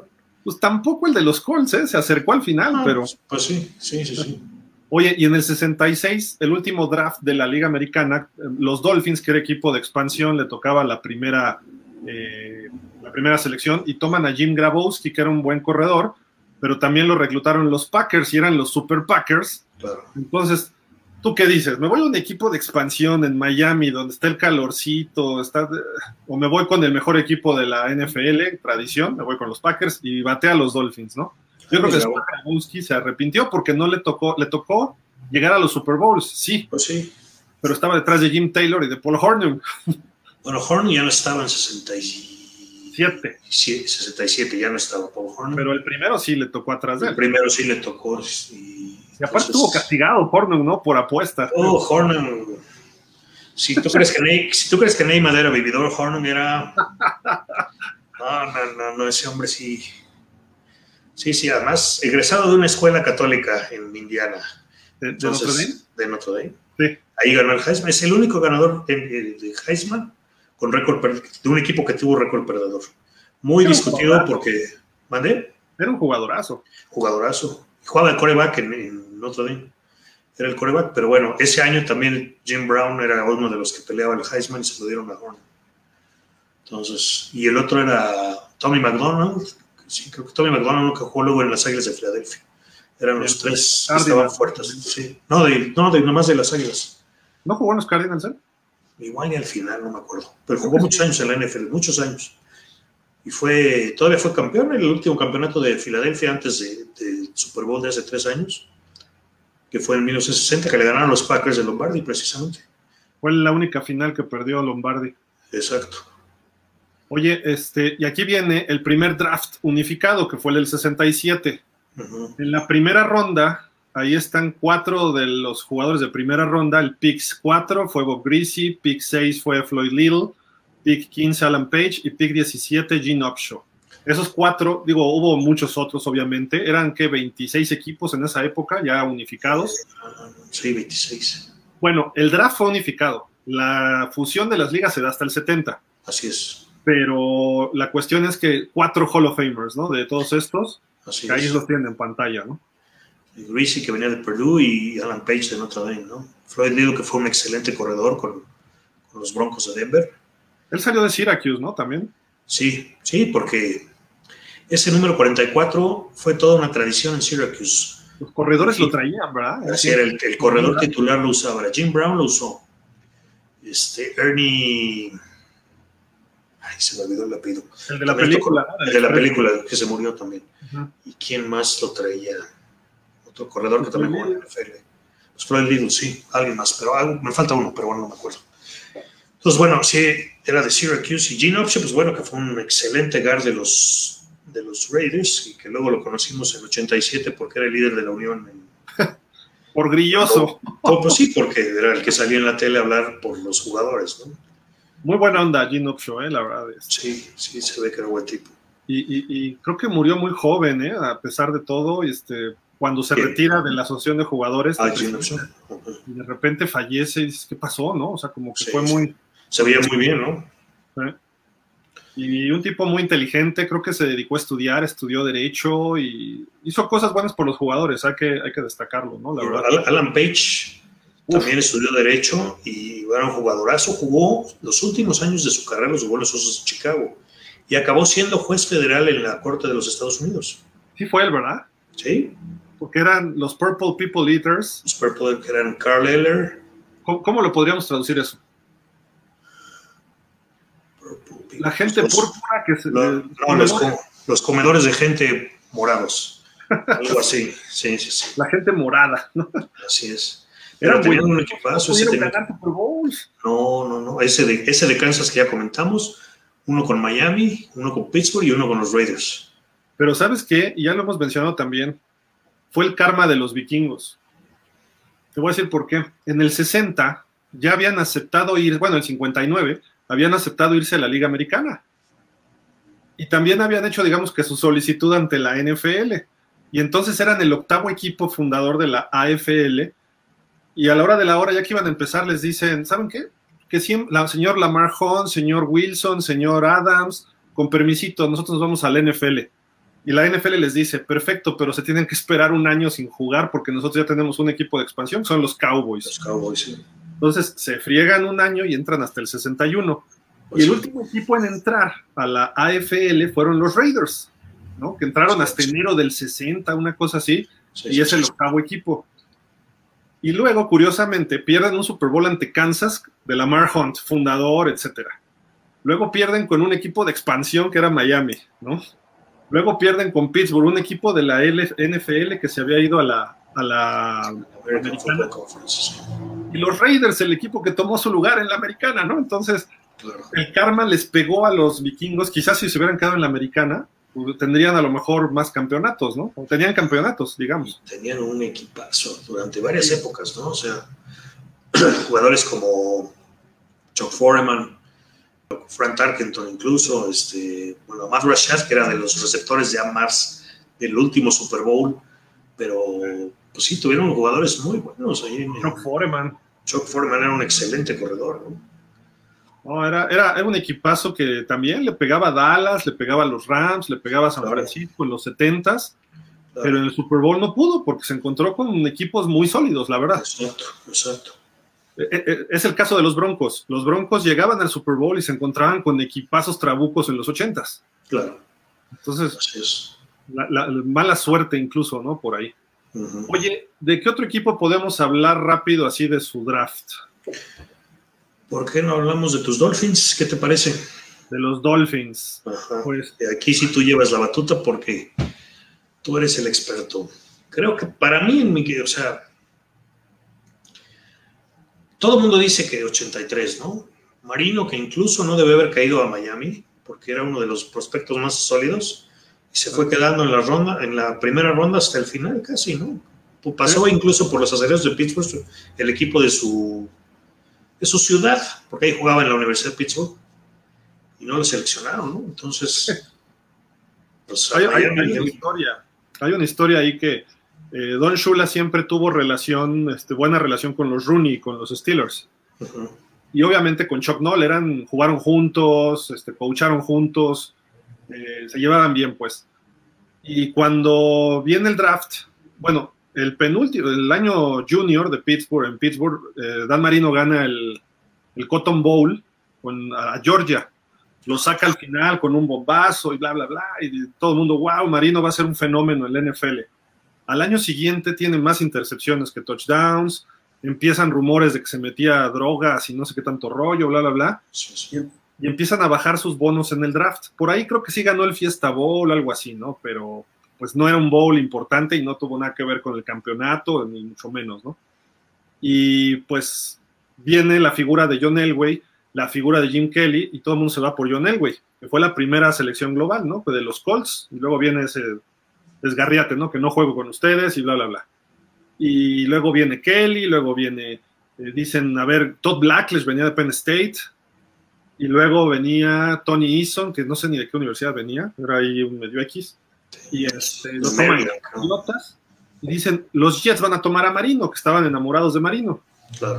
Y los Jets se van por el pies de plomo, Ken O'Brien dice, bueno, pues, está bien, los rumores empezaron a crecer más de que Marino sí estaba metido en problemas de, drogas. Y dicen, pues Pittsburgh se lo va a llevar. Pittsburgh había estado en playoff el año anterior, etcétera, y dicen, no, Pittsburgh. Ya Bradshaw creo que era su último año. Este, tenían a un tal Cliff Stout, estaba creo que Mark Malone. Dicen, no, pues aquí ya. Marino se queda en Pittsburgh. Y de repente los Rooney toman a Gabe Rivera, que era medio hispano ¿no? O sea, creo que era su mamá o su papá era mexicano y había vivido en Estados Unidos. Un tackle defensivo muy bueno. De una escuela chica en Texas, no era ni siquiera de las universidades grandes. Ajá. Pero era, era buen jugador. Pero al primer año o al segundo año tiene un accidente y le fue muy mal. No, no sé si quedó paralítico, una cosa así espantoso, ¿no? Para su vida. Pero entonces, cuando pasa eso, de inmediato Don Shula levanta el teléfono y le habla a los Rooney. Oye, ¿por qué no tomaron a este muchacho marino? Dijo, ¿qué, saben ustedes que son de Pittsburgh? No, pues nosotros nuestra prioridad era defensiva y por eso tomamos a Gabe Rivera, seguros, pero pues Bradshaw ya no puede ni con su alma, ¿no? No, no, no, seguro, sí. Dijeron, bueno, si nos llega lo tomamos, dijo Shula. Y de repente les llegó. Miami iba a tomar a un tackle defensivo que de según era la necesidad, porque ya se habían hecho viejos algunos de las abejas. Y pues vamos con Marino y ahora sí que el resto es historia, ¿no? Pero eh, Miami había llegado al Super Bowl el año previo y por eso tenía la penúltima selección, que fue la 27. Entonces, pues ahí se, esa es la historia de ese draft. Y luego en ese mismo draft toman en la octava ronda Mark Clayton, que se volvió pues un y mugre con Marino, ¿no? Era como los récords que rompió después Steve Young con Jerry Rice o que ahora rompe Tom Brady o bueno, Peyton Manning con Marvin Harrison y ahora Brady con Gronkowski, etcétera Marino y Clayton rompieron la liga en los ochentas. Sí, claro. Y, atrásito venía Duper. Y, este, y entonces por eso consideran que el, draft del 83 fue, fue, muy bueno, además de que llegó un tackle nariz Mike Charles, y la verdad tuvo dos años buenos y después desapareció, y un linebacker, eh, Mark Brown, novena ronda. Eh, y no mal recuerdo, este Mark Brown creo que dos años después murió, ahí de repente le dio un ataque al corazón y murió. No me digas, no me acuerdo. ¿Sabes, qué me acuerdo? ¿Sabes qué me acuerdo de Mike Brown? Ajá. Sí, de ver su jersey persiguiendo a Roger Craig en el Super Bowl 19. Sí, no, los traían fritos. ¿Y sabes quién era peor? Era el novato del 84, Jay Brophy, el 53 también. Ah, sí, también. Wendell Tyler lo traía frito. Exacto. Estaba novatito, ¿no? Y Bill Walsh ahí lo explotó, pero sí. a más no poder. el máximo. Y fíjate, te doy otra anécdota que no es de los delfines, pero de ese mismo draft de 83 que cambió la historia completamente. John Elway también había sido drafteado por los Yankees de Nueva York. En la primera selección ese año lo tenían los Colts de Baltimore. Los Colts pues, dijeron, vamos a agarrar a Elway. Y Elway dijo, no, yo no voy a jugar para los Colts de Baltimore. Mejor me voy a jugar béisbol. Entonces, forzados por la, por la, porque no iba a jugar para él, pues cambiaron el draft. Agarraron después a Chris Hinton y los Broncos agarraron a Elway. Hicieron su trade, ¿no? Hicieron el trade, pero ese draft, incluso la historia que habían tenido en las temporadas anteriores, porque eran el peor equipo de la liga, los Colts de Baltimore, hizo que en 84 subieran todas sus cosas una noche a unos camiones que se llamaban los Mayflower de mudanzas y se fueran a Indianapolis. Salieron huyendo. Salieron huyendo de Baltimore. Sí, sí, la, historia. Quizás si hubieran tenido a John Elway, a lo mejor seguirían existiendo los Baltimore Colts. Exacto. Oye, y otra, otra selección, digo, obviamente, por ahí dicen, los pateadores también son jugadores, ¿no? Y también son personas. Pero Reggie Robbie, no sé si te acuerdas de este pateador. Claro, jugó un rato en San Francisco. Cierto. También falleció joven, fíjate, como a los 40 años, una cosa así, después de que se retiró. En la sexta ronda, este cuate, a diferencia de todos, todos los pateadores normalmente al, al pegarle la patada brincan. Este cuate se quedaba con la pierna de apoyo en el piso. Plantada, sí. sí Era como que muy sólido él, tenía un cuerpo medio chonchito. pero sus piernas eran como de futbolista de soccer y le pegaba como mula. y además usaba reloj, siempre juega con un reloj. Claro. Y, alguna vez decían que Shula le dijo, quítate ese reloj, no puedes jugar con reloj. Y el otro, no, es mi amuleto, que no sé qué. Sí, sí, O sea, era un personaje a pesar de ser un pateador de despeje. Entonces, por ese sentido, creo que los Dolphins sí puede ser esa, esa selección, ¿no? De, del 83, porque fueron cuatro o cinco jugadores que además eran Pro Bowls. Obviamente Marino Hall of Famer. Yo creería que Mark Clayton debería ser Hall of Famer, igual que Mark Duper, pero pues también han sido menospreciados. Entra un André Reed, entra eh, Isaac Bruce, jugadores así que dices, bueno, Mark Clayton y Mark Duper no les pedían nada, pero bueno, cada quien, ¿no? Por ahí, rapidísimo, ya para terminar, Arizona del 2004, donde llega Larry Fitzgerald, Atlanta Falcons del 2008, donde llega Matt Ryan, que por favor no me lo recuerden. Este, los Ravens del 96 tuvieron dos Hall of Famers. Su primer draft como Ravens, que eran los Browns, ¿no? Los Browns, exactamente. Eran eh, Ray Lewis y. ¿Cómo se llama Chuckley? Jonathan Ogden. Jonathan Ogden, sí. Cuarta y vigésimo sexta selección picks, digamos, ¿no? Sí, sí, muy excelente. Que se armaron, que ese equipo, pues, igual le tocaba a los, los Browns, como dices, ¿no? O sea, ese equipo debe haber sido campeón en Cleveland, no en Baltimore, ¿no? Igual la historia le jugó chueco a Cleveland, ¿no? Así es. Dos campeonatos de los Ravens y Cleveland no solo no ha tenido campeonatos, sino que ha tenido temporadas de cero y de uno, ¿no? O sea, dices, ¿qué pasó? Bueno, cuando, cuando Aaron Model quiso mover al equipo a Baltimore, se armó un relajo en Cleveland tremendo, ¿no? Pero les digo, al final, por medio de litigación, les dijeron, este, te puedes ir a Baltimore, pero tienes que dejar los récords, los colores y el nombre del equipo. No te puedes llevar los colores. apoyó Tagliabú un poco a la, exacto, Exacto, porque ya le había prometido uno de expansión eventualmente, Pero... Y ya no querían la bronca de los Colts. Sí, no, no, lo que pasa es que te digo, aquí, aquí expresamos un poco a los Browns porque no, pues fueron buenos en una época en la que nosotros estábamos vivos, ¿no? Pero eran el equipo más importante de los 50, ¿no? Un equipo campeón y, jugar, o sea, con grandes jugadores de esa época como Otto Graham y, y, Martin Motley y algunos jugadores más. tenían un equipazo y bueno, ya platicamos de Chuck Noll y Don Shula que jugaron ahí con Paul Brown. Entonces, entre, entre, muchos, ¿no? Entre muchos. Oye, rapidísimo, los Bills del 85 llega Bruce Smith, ¿no? Entre, déjame ver qué otros. Frank Reich, que ahora es coach de Indianapolis.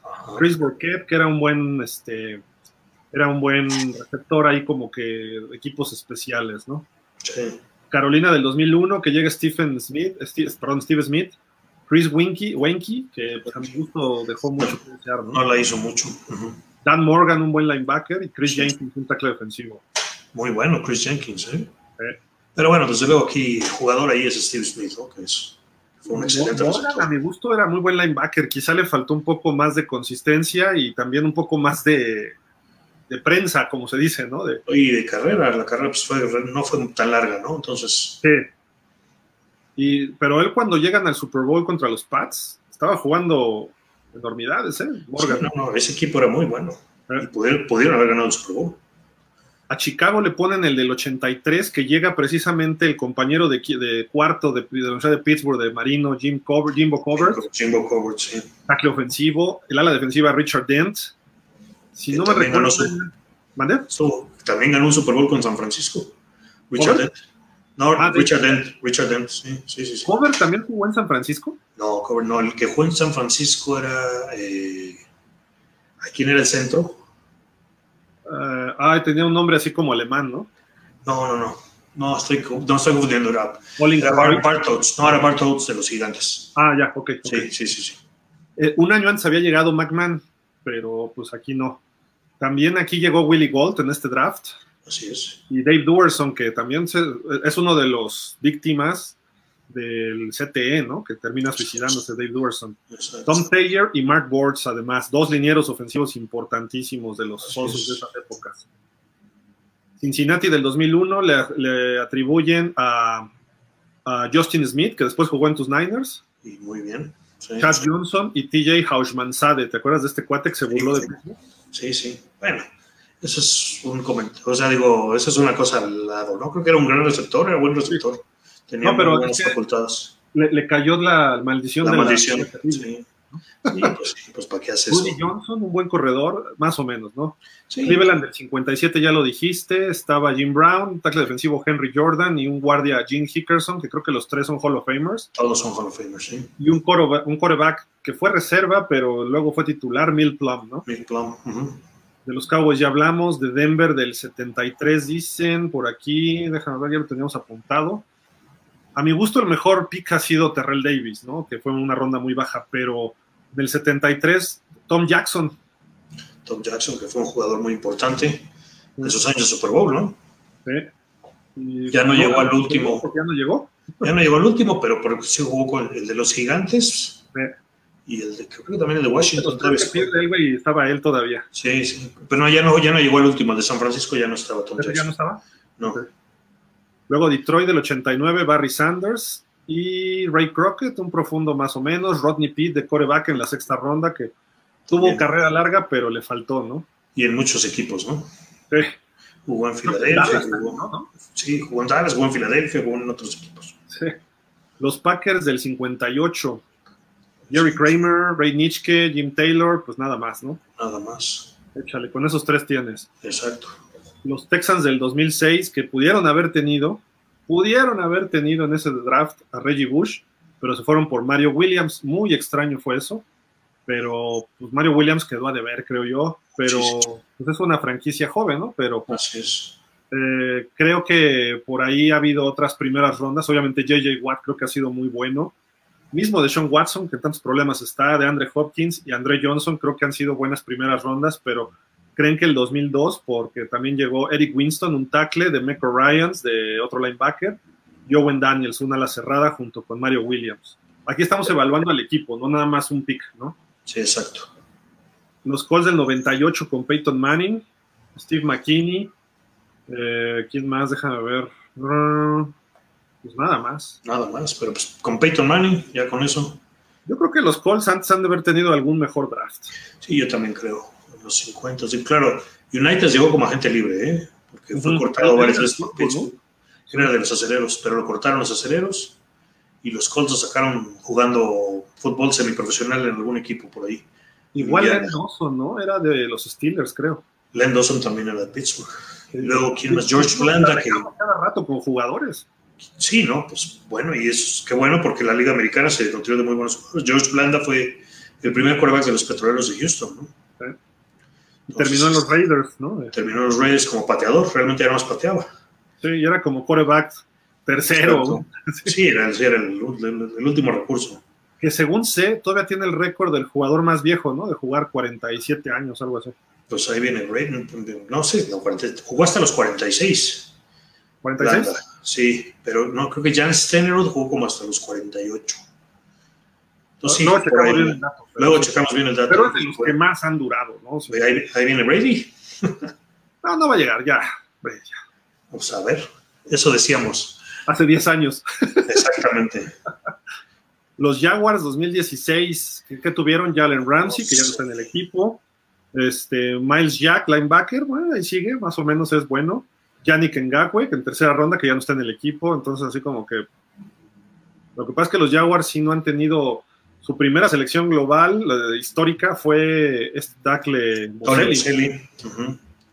Y Jimmy Smith llegó en ese año. Yo creo que ese fue el mejor draft para, Yo estoy de acuerdo. Receptor, yo creo que fue un mejor draft para los Jaguars que lo que, Que, que el este del que el, que el artículo este, sí.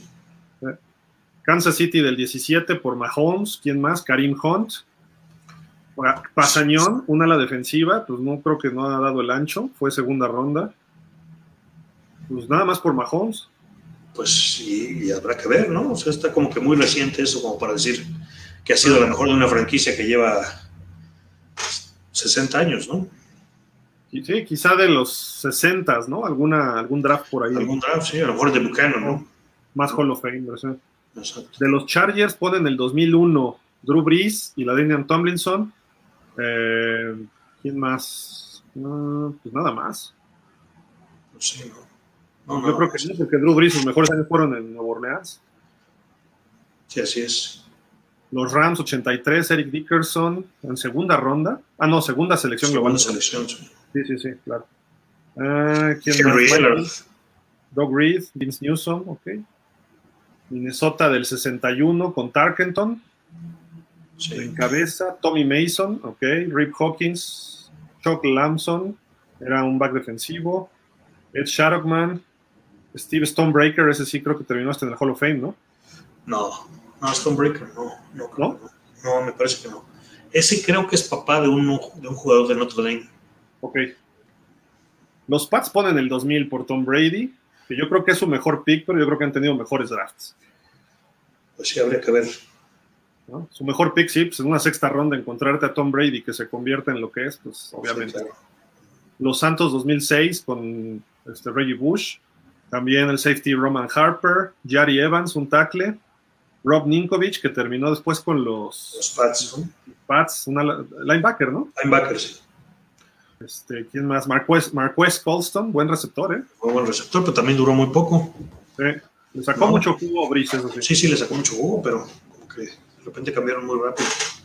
Gigantes ponen el 93, Michael Strahan, Pues, Jesse Pues yo creo que no sé de qué año es, pero donde salió Frank Gifford, Frank Gifford fue durante años la, la imagen de los gigantes, ¿no? Claro, una época en donde el fútbol no era tan popular, pero Oye, ¿Tittle fue primero de Gigantes o de 49ers? no de 49ers. Ok. Sí. Los Jets ya decíamos del 65 con Neymar, pero fue el único solito, entonces Sí. tan mal han estado los Jets históricamente. Filadelfia del 57, ahí está Tommy McDonald que Tommy decías, McDonald, Sonny Jurgensen, que jugó muchos años en Filadelfia y luego jugó muchos años en Washington. Eh. Incluso pues, Vince Lombardi lo coachó en Washington, Exacto, al final, ¿no? Sus últimos al años. final de su carrera, exacto. Y de hecho, él llega al Super Bowl con Washington, pero estaba de reserva. Estaba Billy Kilmer ya de o estuvo lesionado, no me acuerdo, pero no juega el Super Bowl, pero Billy No, era Billy Kilmer. Seattle en el 2012 con obviamente Russell Wilson, Bruce Irving y el linebacker Bobby Wagner. Sí, ha sido parte esencial del dominio de este equipo, ¿no? Esos Sí, jugadores. Tampa Bay del 95, Warren Sapp y Derrick Brooks, obvio. Quizá Doug. Williams o Leroy Selmon, había que ver esos. Leroy Selmon, ¿no? Porque Leroy Selmon sí está en el Salón de la Fama y es. Leroy Selmon fue el primer jugador que tuvo que ver con el equipo, pero digamos fue el que- que originalmente era de los bucaneros, ¿no? Porque los bucaneros por ahí tenían otros jugadores de Hall of Fame que no eran originalmente de, Sí. de Tampa, ¿no? De acuerdo. Es más, creo que fue su, fue su primer draft. Ajá, el 76. Leroy Selmon fue la primera selección que tuvieron los, los, los Buccaneers. Ajá. Titans ponen el 95 con Steve McNair, pero pues, no hubo más. Yo creo que aquí No. podríamos hablar de los Houston Oilers cuando Earl Campbell, habría que ver en esas épocas, ¿no? De los 70s y quizá de los 60s, ¿no? Que tuvieron años de campeonísimos en la Liga Americana, los Así primeros es. años. Yo Sí, creo que está un poco sobrevalorado, pero bueno. Sí, yo también creo eso. Los Washington Redskins o Football Team en el 64. ¿Quién está? Charlie Taylor, ok. Charlie Taylor, que fue un receptor muy bueno, incluso Paul todavía en el año que llegaron, y, y Paul Cross, que es el líder interceptor de la liga, todavía. Todavía. 81 bueno. intercepciones. No, no. Excelente jugador que jugó la mayoría de su carrera en los, en los Vikings. Sí, pero, llegó por los Redskins. Sí, llegó, sí, lo seleccionaron los Redskins. Pues ahí está un poquito de historia de cada equipo. Ustedes díganos, amigos, quiénes creen que sean los más, este, Ay, hay muchos comentarios, perdón. Dice, estrategia consultoría, estrategia consultoría. El draft del Atlante. No, ¿qué pasó? Que les guste o no les guste eso. Saludo, chacho. Los abundios te quieren, dice. Pues traigo porra. ¿No tienes calor con esa sudadera? Dice. No, aquí está bien. Hablen de Ricardo Strebel, a ese sí lo conozco. Un saludo a Ricardo Strebel, gran jugador de las Águilas Blancas de los 70 ¿Es el coach de fundidores ahorita? Sí, ¿no? No, es uno de los Strebel, pero este fue... Son, familiares. Son familiares, sí. El de allá, ¿cómo se llama? se llama, se, nombra el Cachimus Strebel, ¿no? Cachimus, sí, sí, pero hay muchos. Yo aquí me mandaba saludos. sí, te digo que traigo porra. Saludos, Armando. Gracias por escribir. Saludos. Este, ah, déjame ver que, aquí íbamos. Ah, íbamos a poner acá más datitos rápidos. En toda la historia de los drafts, solo ocho corebacks en primer pick global han sido campeones. El más reciente ahí está Eli Manning. Billy Wade, que creo que fue de los Redskins y no sé, fue campeón años después. Neymat, Bradshaw, Plunkett, que Plunkett no fue campeón con el equipo que lo reclutó, sino. ajá, hasta los Raiders, ¿no? Fue. Sí. Elway, que tampoco fue de los Colts y terminó con los Broncos en un trade. Eggman sí, Peyton Manning sí, y el señor Eli también. Entonces, solo ocho corebacks campeones. Ah, qué estadística para los que se llevan en primera ronda todos. Sí, no es fácil. Y aquí reforzando un poco esto, dos de 44 corebacks elegidos, ya sea con el pick 1, pick 2 o 3 en los últimos 50 drafts, han ganado el Super Bowl con el equipo que los reclutó y solo son Peyton Manning y Troy Aikman. Pues sí. Eso sí es una bomba durísima para Baker Mayfield, Sam Darnold, este, Kyler Murray, Trevor Lawrence. Trevor Lawrence, exacto. O sea, está difícil, ¿no? Así es. Acá rapidísimo, ah, ya dijimos del volado, ¿no? Del volado, sí. Y luego acá otro dato, de Michael Vick a Joe Burrow. De los últimos 20 drafts, 15 han sido quarterbacks en la primera selección global. Michael Vick en el 2001 y el más reciente Joe Burrow en el 2020. Este año pues va a ser Trevor Lawrence, casi cantado, ¿no? Pero si no es Trevor Lawrence, es Zach Wilson. Y si no es Zach Wilson, es Justin Fields.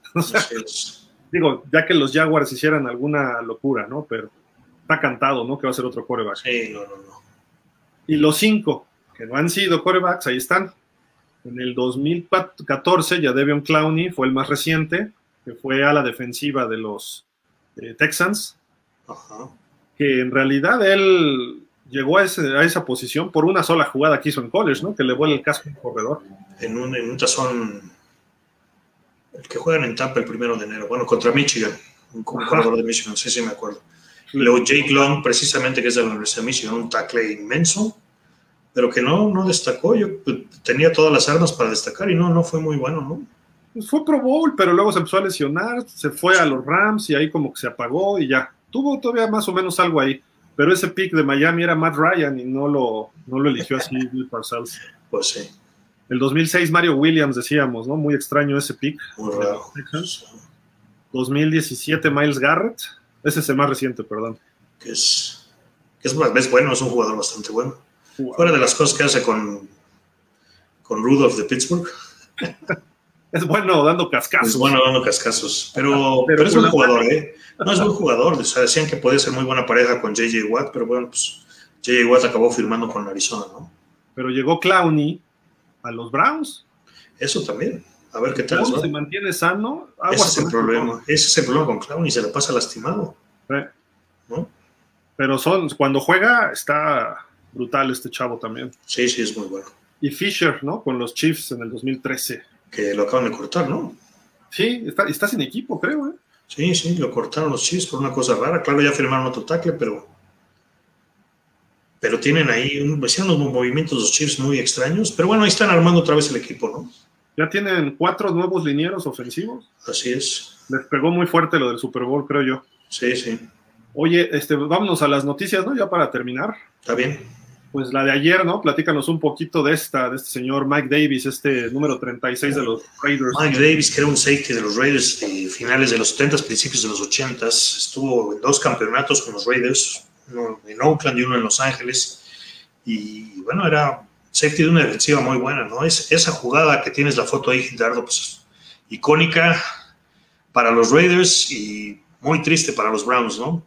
Un pase que Brian Saib venían avanzando para ganar el juego y, y, se equivoca en el pase, le tira a Austin Newsom y se cruza Mike Brown y Davis. Mike Davis, perdón, y, y, intercepta el pase, ¿no? Y con eso ganan los Raiders. Y la siguiente semana se enfrentan contra otro equipo que era uno de los mejores de la época y les ganan los, los Chargers, ¿no?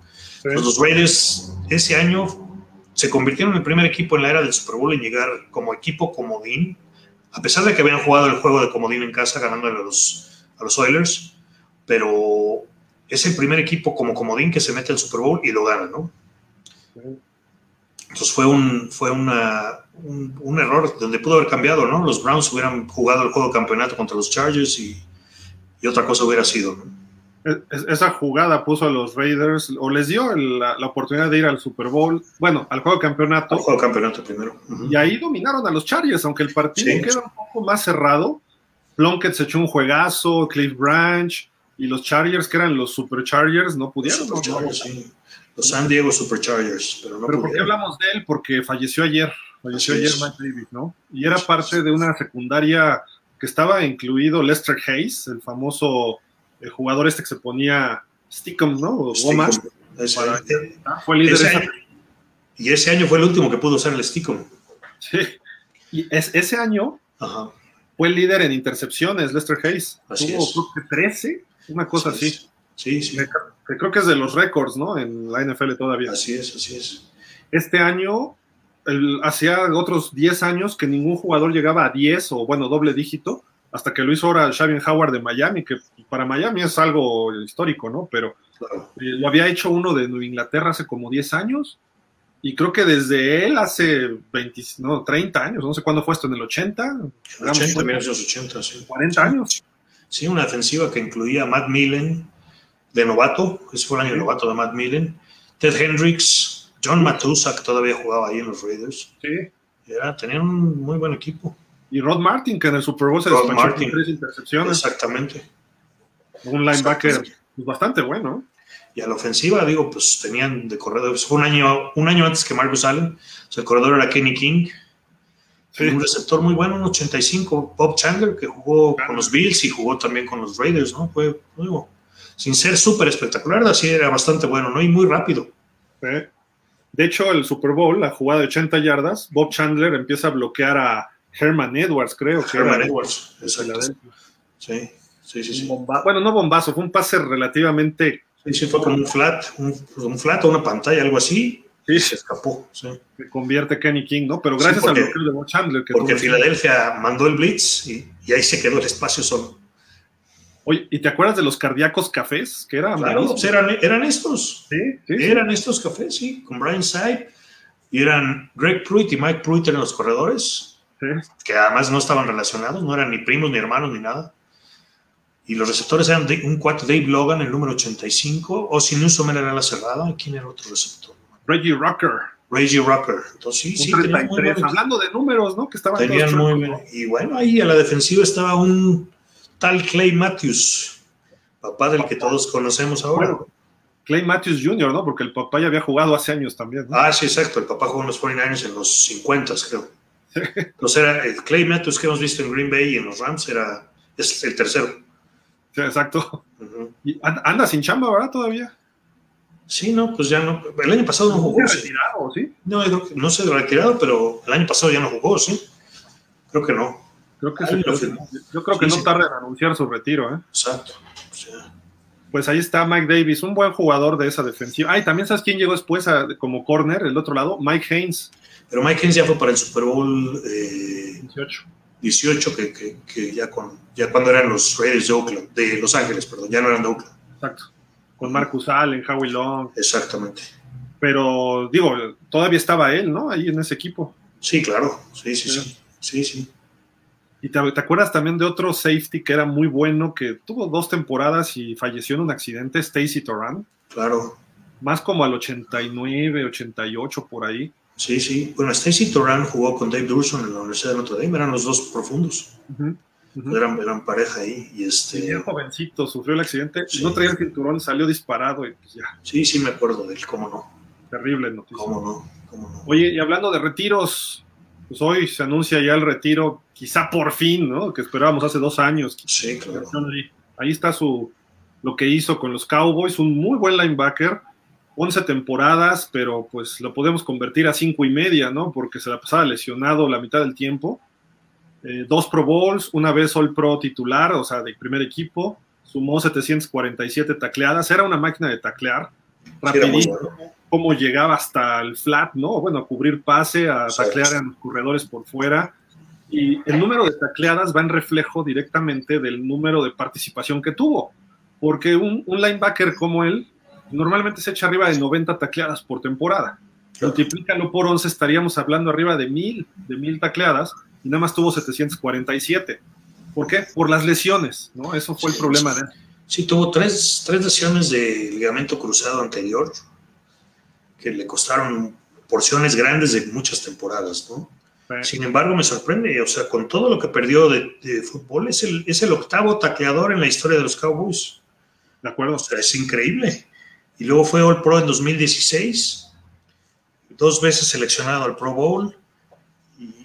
Y, es uno de, de, los, solamente uno de los dos linebackers que interceptó en su carrera a Tom Brady y a Peyton Manning. Órale, mira. Entonces, o sea, sí, en, en, colegial era muy bueno, o sea, sí era excepcional, jugó para Penn State, todavía con los últimos años de Paterno, ¿no? Sí. Entonces, este, pues sí, o sea, a pesar de que perdió mucho fútbol, la verdad es que sí dejó huella, ¿eh? O sea, tú lo ves y... Pueda valerse la... Bueno, ahorita, hablando históricamente de linebackers de Cowboys, pero ahorita hablamos de eso. ¿Pero tú crees que pudiera llegar al Hall of Fame? No.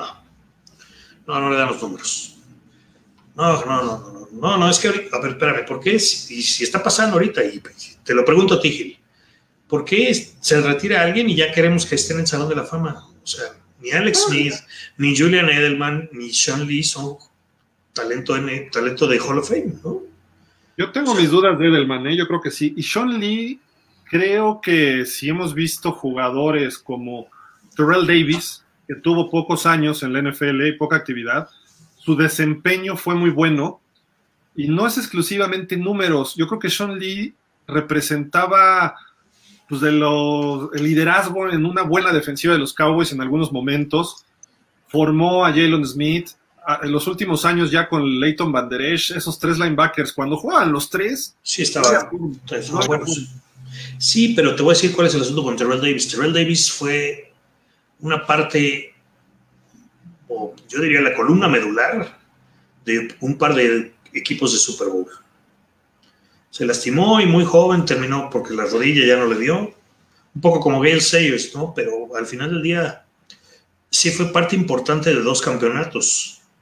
Sean Lee, pues no, no, no fue de ningún campeonato. Es más, los Cowboys no han llegado al juego de campeonato en muchos años, ¿no? De, acuerdo, pero no necesariamente ser campeón depende de un jugador. No, no, no, pero. Llegaban al Super Bowl por default con John Elway. Pero es lo que te digo, o sea, es el octavo en tacleadas del equipo del que jugó no está en un nivel histórico de tacleadas. Entonces, pues sí, a lo mejor, o sea, son 11 años en donde si hubiera estado tiempo regular, o sea, porque no decimos que no te puedes lastimar nunca, pero en general, si te acabas tres temporadas con lesiones de rodilla, y a lo mejor no me acuerdo en qué fecha se lastimó las rodillas, pero pues es difícil eh, concretar una carrera así, ¿no? O sea, pudo haber hecho mucho más, pero se la pasó lastimado. Sí, no, de acuerdo, de acuerdo. Entonces, ese es el asunto. Pero la presentación de números, a mí sí me gusta lo que hizo en lo que jugó y lo que representaba para su defensiva. Por eso, y aparte, creo que un Hall of Famer también tiene que ver ese reflejo con la afición, tiene que ver ese reflejo con la liga, que no es necesariamente importante, pero obviamente los números hablan, es la mayor parte sí, pero también tienes otros aspectos que considerar, ¿no? y por supuesto, por supuesto. A lo mejor lo venden bien en Dallas y lo vende bien Jerry Jones. Ah, pero yo no creo, pues si no vamos a empezar a meter a quien sea el Salón de la Fama. O sea, el Salón de la Fama tiene que tener una, o sea, no puede estar cualquiera ahí, aunque hayas jugado 11 años. O sea, no está fácil jugar 11 años en esta liga. No. ¿No? No, no, no. no pues, bueno, habría que ver sus números. En la historia. Pues sí, puede ser, pero, pero en una época en donde los que tienen el mejor rating son los que están jugando ahorita o los que acaban de terminar de jugar. O sea, no. Steve Young, Kurt Warner. Bueno, pues sí, sí, en ese sentido, bueno, es cosa de ver, como coreback es más fácil que te metan al Salón de la Fama, ¿no? Yo creo sí, además, bueno, sí, la comparación no va por ahí. No, no, no, o sea, los linebackers, pues, por supuesto, es un poco más difícil, sobre todo si, si no eres el líder tacleador durante cuatro o cinco años de tu carrera en la, en la liga, ¿no? Que no es el caso de Sean Lee. Y, y aún así, por ejemplo, tenemos a Zach Thomas de Miami, que tiene números muy parecidos a Ray Lewis, pero pues nunca llegó al Super Bowl nunca mató a nadie, digo, nunca hizo desmanes por ahí, nunca... Te vas a meter en problemas. pero su, prensa fue menor, ¿no? Y no lo han podido defender más. Bueno, sí, o sea, Zach Thomas es el único jugador con más de 1500 tacleadas que no esté en el Salón de la Fama. Y se ha quedado dos veces finalista, dos años. Sí, exacto. O sea, si me das un segundo te digo quiénes son los otros. Pero, o sea, ese sí es una credencial como para el Salón de la Fama. Está hasta mejor que Brian Urlacher. Sí, por supuesto. Muchas estadísticas. Por supuesto. Pero pues era chiquito, un equipo de Miami que sí llegaba a playoffs, pero lo eliminaban en divisional, si bien le se quedó, se quedó mucho con la, con la fama que tenía de jugador de equipos especiales. Eso no le ayudó. De acuerdo. pero fue, líder de la defensa, ¿eh? Muchos años. Claro, claro. Fue líder en, tacleadas del NFL en dos, tres temporadas por encima de Luis y Orlacker. Sí, claro. Entonces, bueno, ahí te van los otros tres que son cinco veces All Pro, igual que él, y 1500 tacleadas, que sí están en el Salón de la Fama. Ray Lewis, Junior Seau y Derek Brooks. Y con los mismos números, Zach Thomas no está en el Salón de la Fama. La única diferencia es que él no jugó Super Bowl. Pues sí. Eso, es la única diferencia. Todo lo demás. Eso sí, eso sí, pero los números dan para eso. Sí, de acuerdo. Pero bueno, Miami, mientras no cambie ese uniforme tan feo que tienen, y vuelvan al viejo, tienen por qué cambiaron el uniforme. ¿Por qué cambiaron el uniforme? Pues le gustó a Ross, al nuevo dueño. Bueno, ni tan nuevo. Sí, no, no, no, pues si ese no es el uniforme tradicional de los delfines. cuando, juegan, cuando, cuando, juegan con el, cuando juegan con el throwback se ve muy bien. Porque si no, parecen un, equipo, sí, parecen un equipo de la World Football League. ¿Cómo se llamaba este equipo? El de Orlando. Ah, sí, el Thunder de Orlando. El Thunder, ¿no? Que era como un azul verdoso también. Sí, sí, era verde fosforescente. Sí. Ese era el color. Esperemos que entren razón. Fíjate que hay varios fans de los Dolphins, han le han escrito al dueño, han puesto en ese de change.org que regresen a los viejos uniformes. No, pues está mucho más bonito. O sea, ese, el que sacan de throwback, el de los 70s, que están usando ahorita throwback, ese es eh, muy padre ese uniforme. Cuando cambiaron ese delfín de caricatura en el 98, pero no estaba mal. estaba bien hecho, estaba, bien estilizado el delfín. Pero este delfín no tiene nada, es como vengan a Florida, ¿no? Ajá. Así como parece como de la oficina de turismo de Florida. Visit Miami. Exacto, exactamente. Sí, sí, sí. No, no, luego platicamos de eso, ya. No, te escondas en el micrófono, ¿eh? No te escondas en el micrófono. Está bien. Dímelo de frente, chacho. Qué horrible uniforme tiene Miami. el que está bonito el uniforme es el de los de tus 49ers, la verdad, es muy bonito. Y hoy anuncian este logo que van a traer como parche en los jerseys, ¿no? Y quizá toda la campaña van a jugar con esto porque cumplen 75 años los 49ers, este, Chacho. Así es, un equipo fundado en la, antigua, muy antigua All American Conference, una liga que duró cuatro años, de donde salieron los Browns de Cleveland y los 49ers, y una versión nueva de los Baltimore Colts, porque ese, los Colts estuvieron en la liga pero el último año no jugaron ahí, se, se desarmaron y luego volvieron a crecer como los Colts de Baltimore ya de la NFL. Pero fue otro dueño, fue algo distinto. Sí, cambiaron completamente el asunto. Entonces, era una liga en donde tenían equipos como los, eh, los Yankees de Nueva York y los eh, Dodgers de Brooklyn, ¿no? ¿Por qué? Porque pues, así eran los nombres, eran, se copiaban los nombres de los equipos de béisbol, igual que los gigantes, igual que los piratas. Que los piratas. Entonces, Los Cardenales, ¿no? Los Cardenales, por supuesto, pero a pesar de eso, los Cardenales originales eran de Chicago, no eran de San Luis como el béisbol. Exacto. Eventualmente los Cardenales de Chicago cayeron en San Luis y sí era el mismo nombre para los dos equipos. Pero pues, los gigantes de Nueva York es el mismo caso, ¿no? Tuvieron el equipo de fútbol y el equipo de béisbol hasta que los, los de béisbol, igual que los Dodgers, se fueron a, la costa oeste, ¿no? Y ahora están en San Francisco. Pero bueno, pues 75 años de una franquicia es mucho tiempo.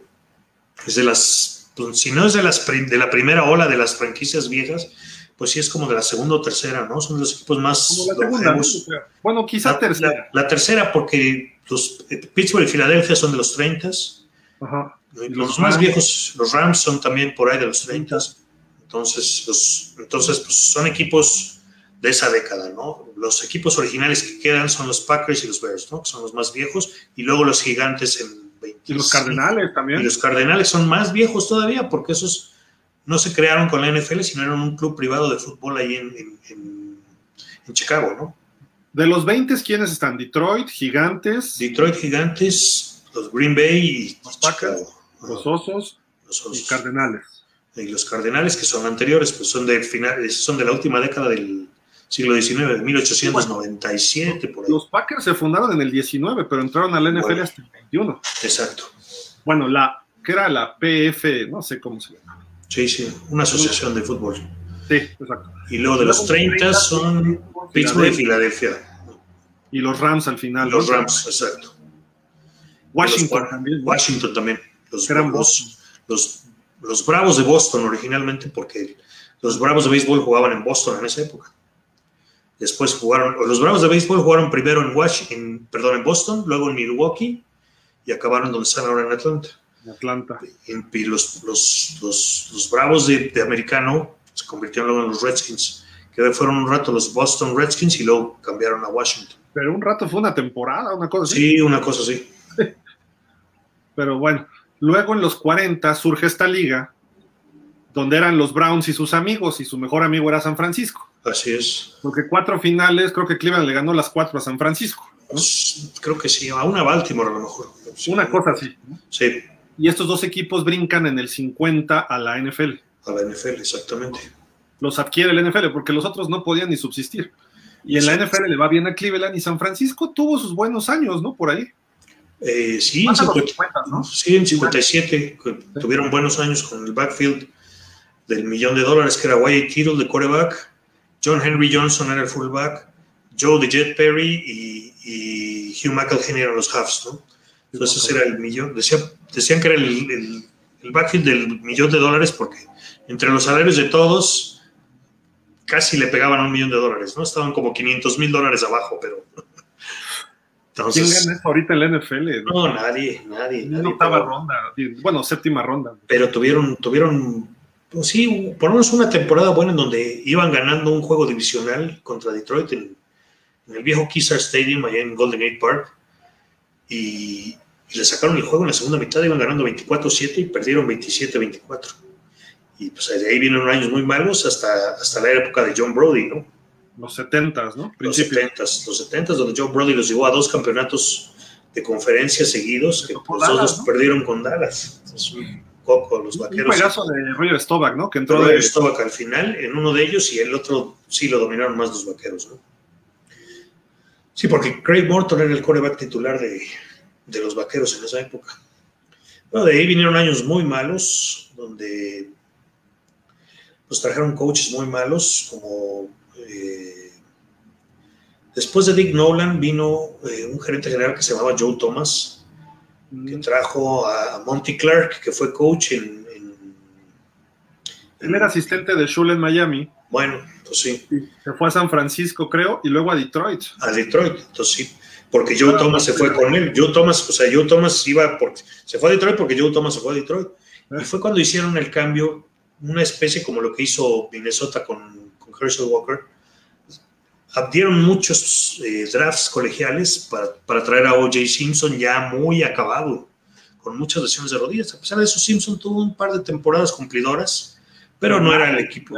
Entonces, pues después fue en ese momento que llegó Bill Walsh, ¿no?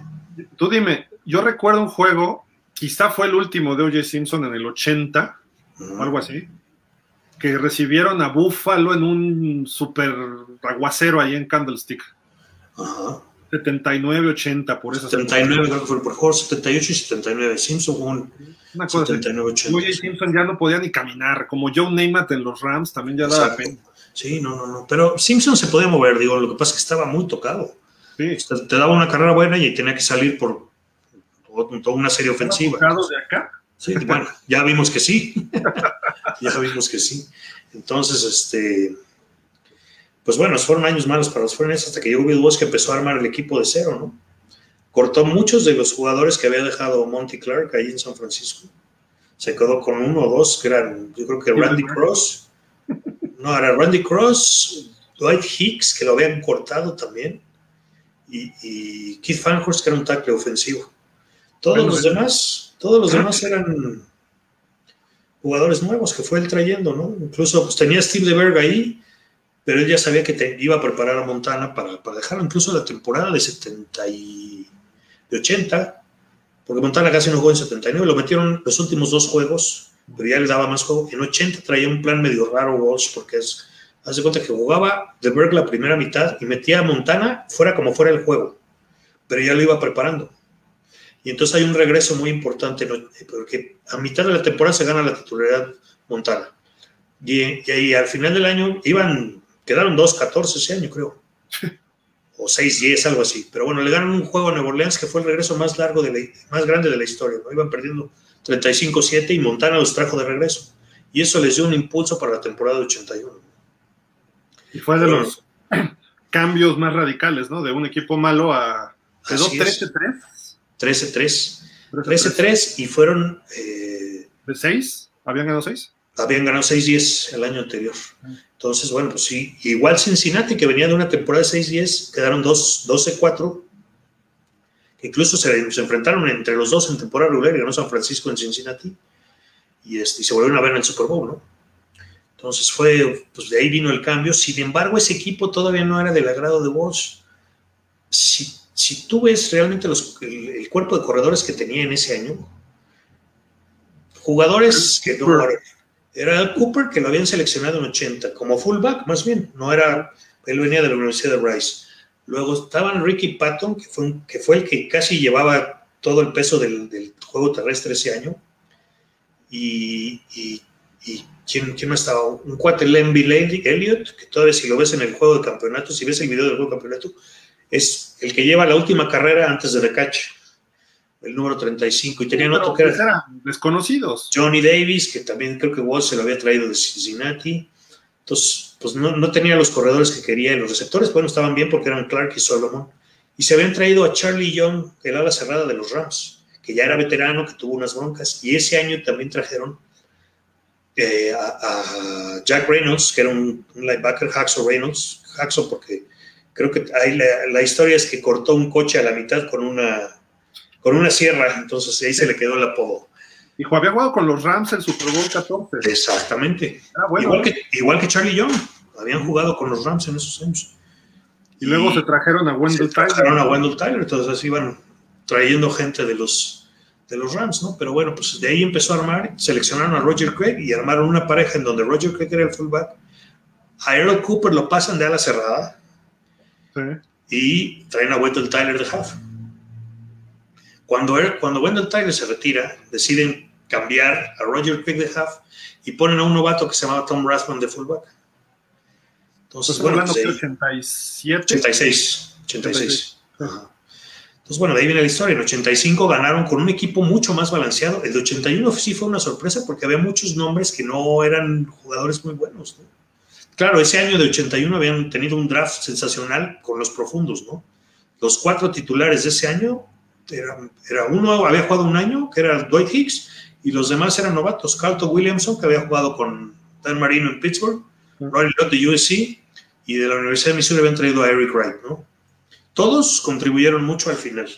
Incluso No, es que esa secundaria creo que ha sido de las mejores en la de las historia. mejores, de las mejores. Y Ronnie Lott, pues, obviamente Hall of Famer, Exacto. jugadorazo. Este, fue parte esencial de ese equipo. Entró el mismo año que Montana al Hall of Fame, creo, ¿no? El mismo año, o sea, que entraron juntos en 1990.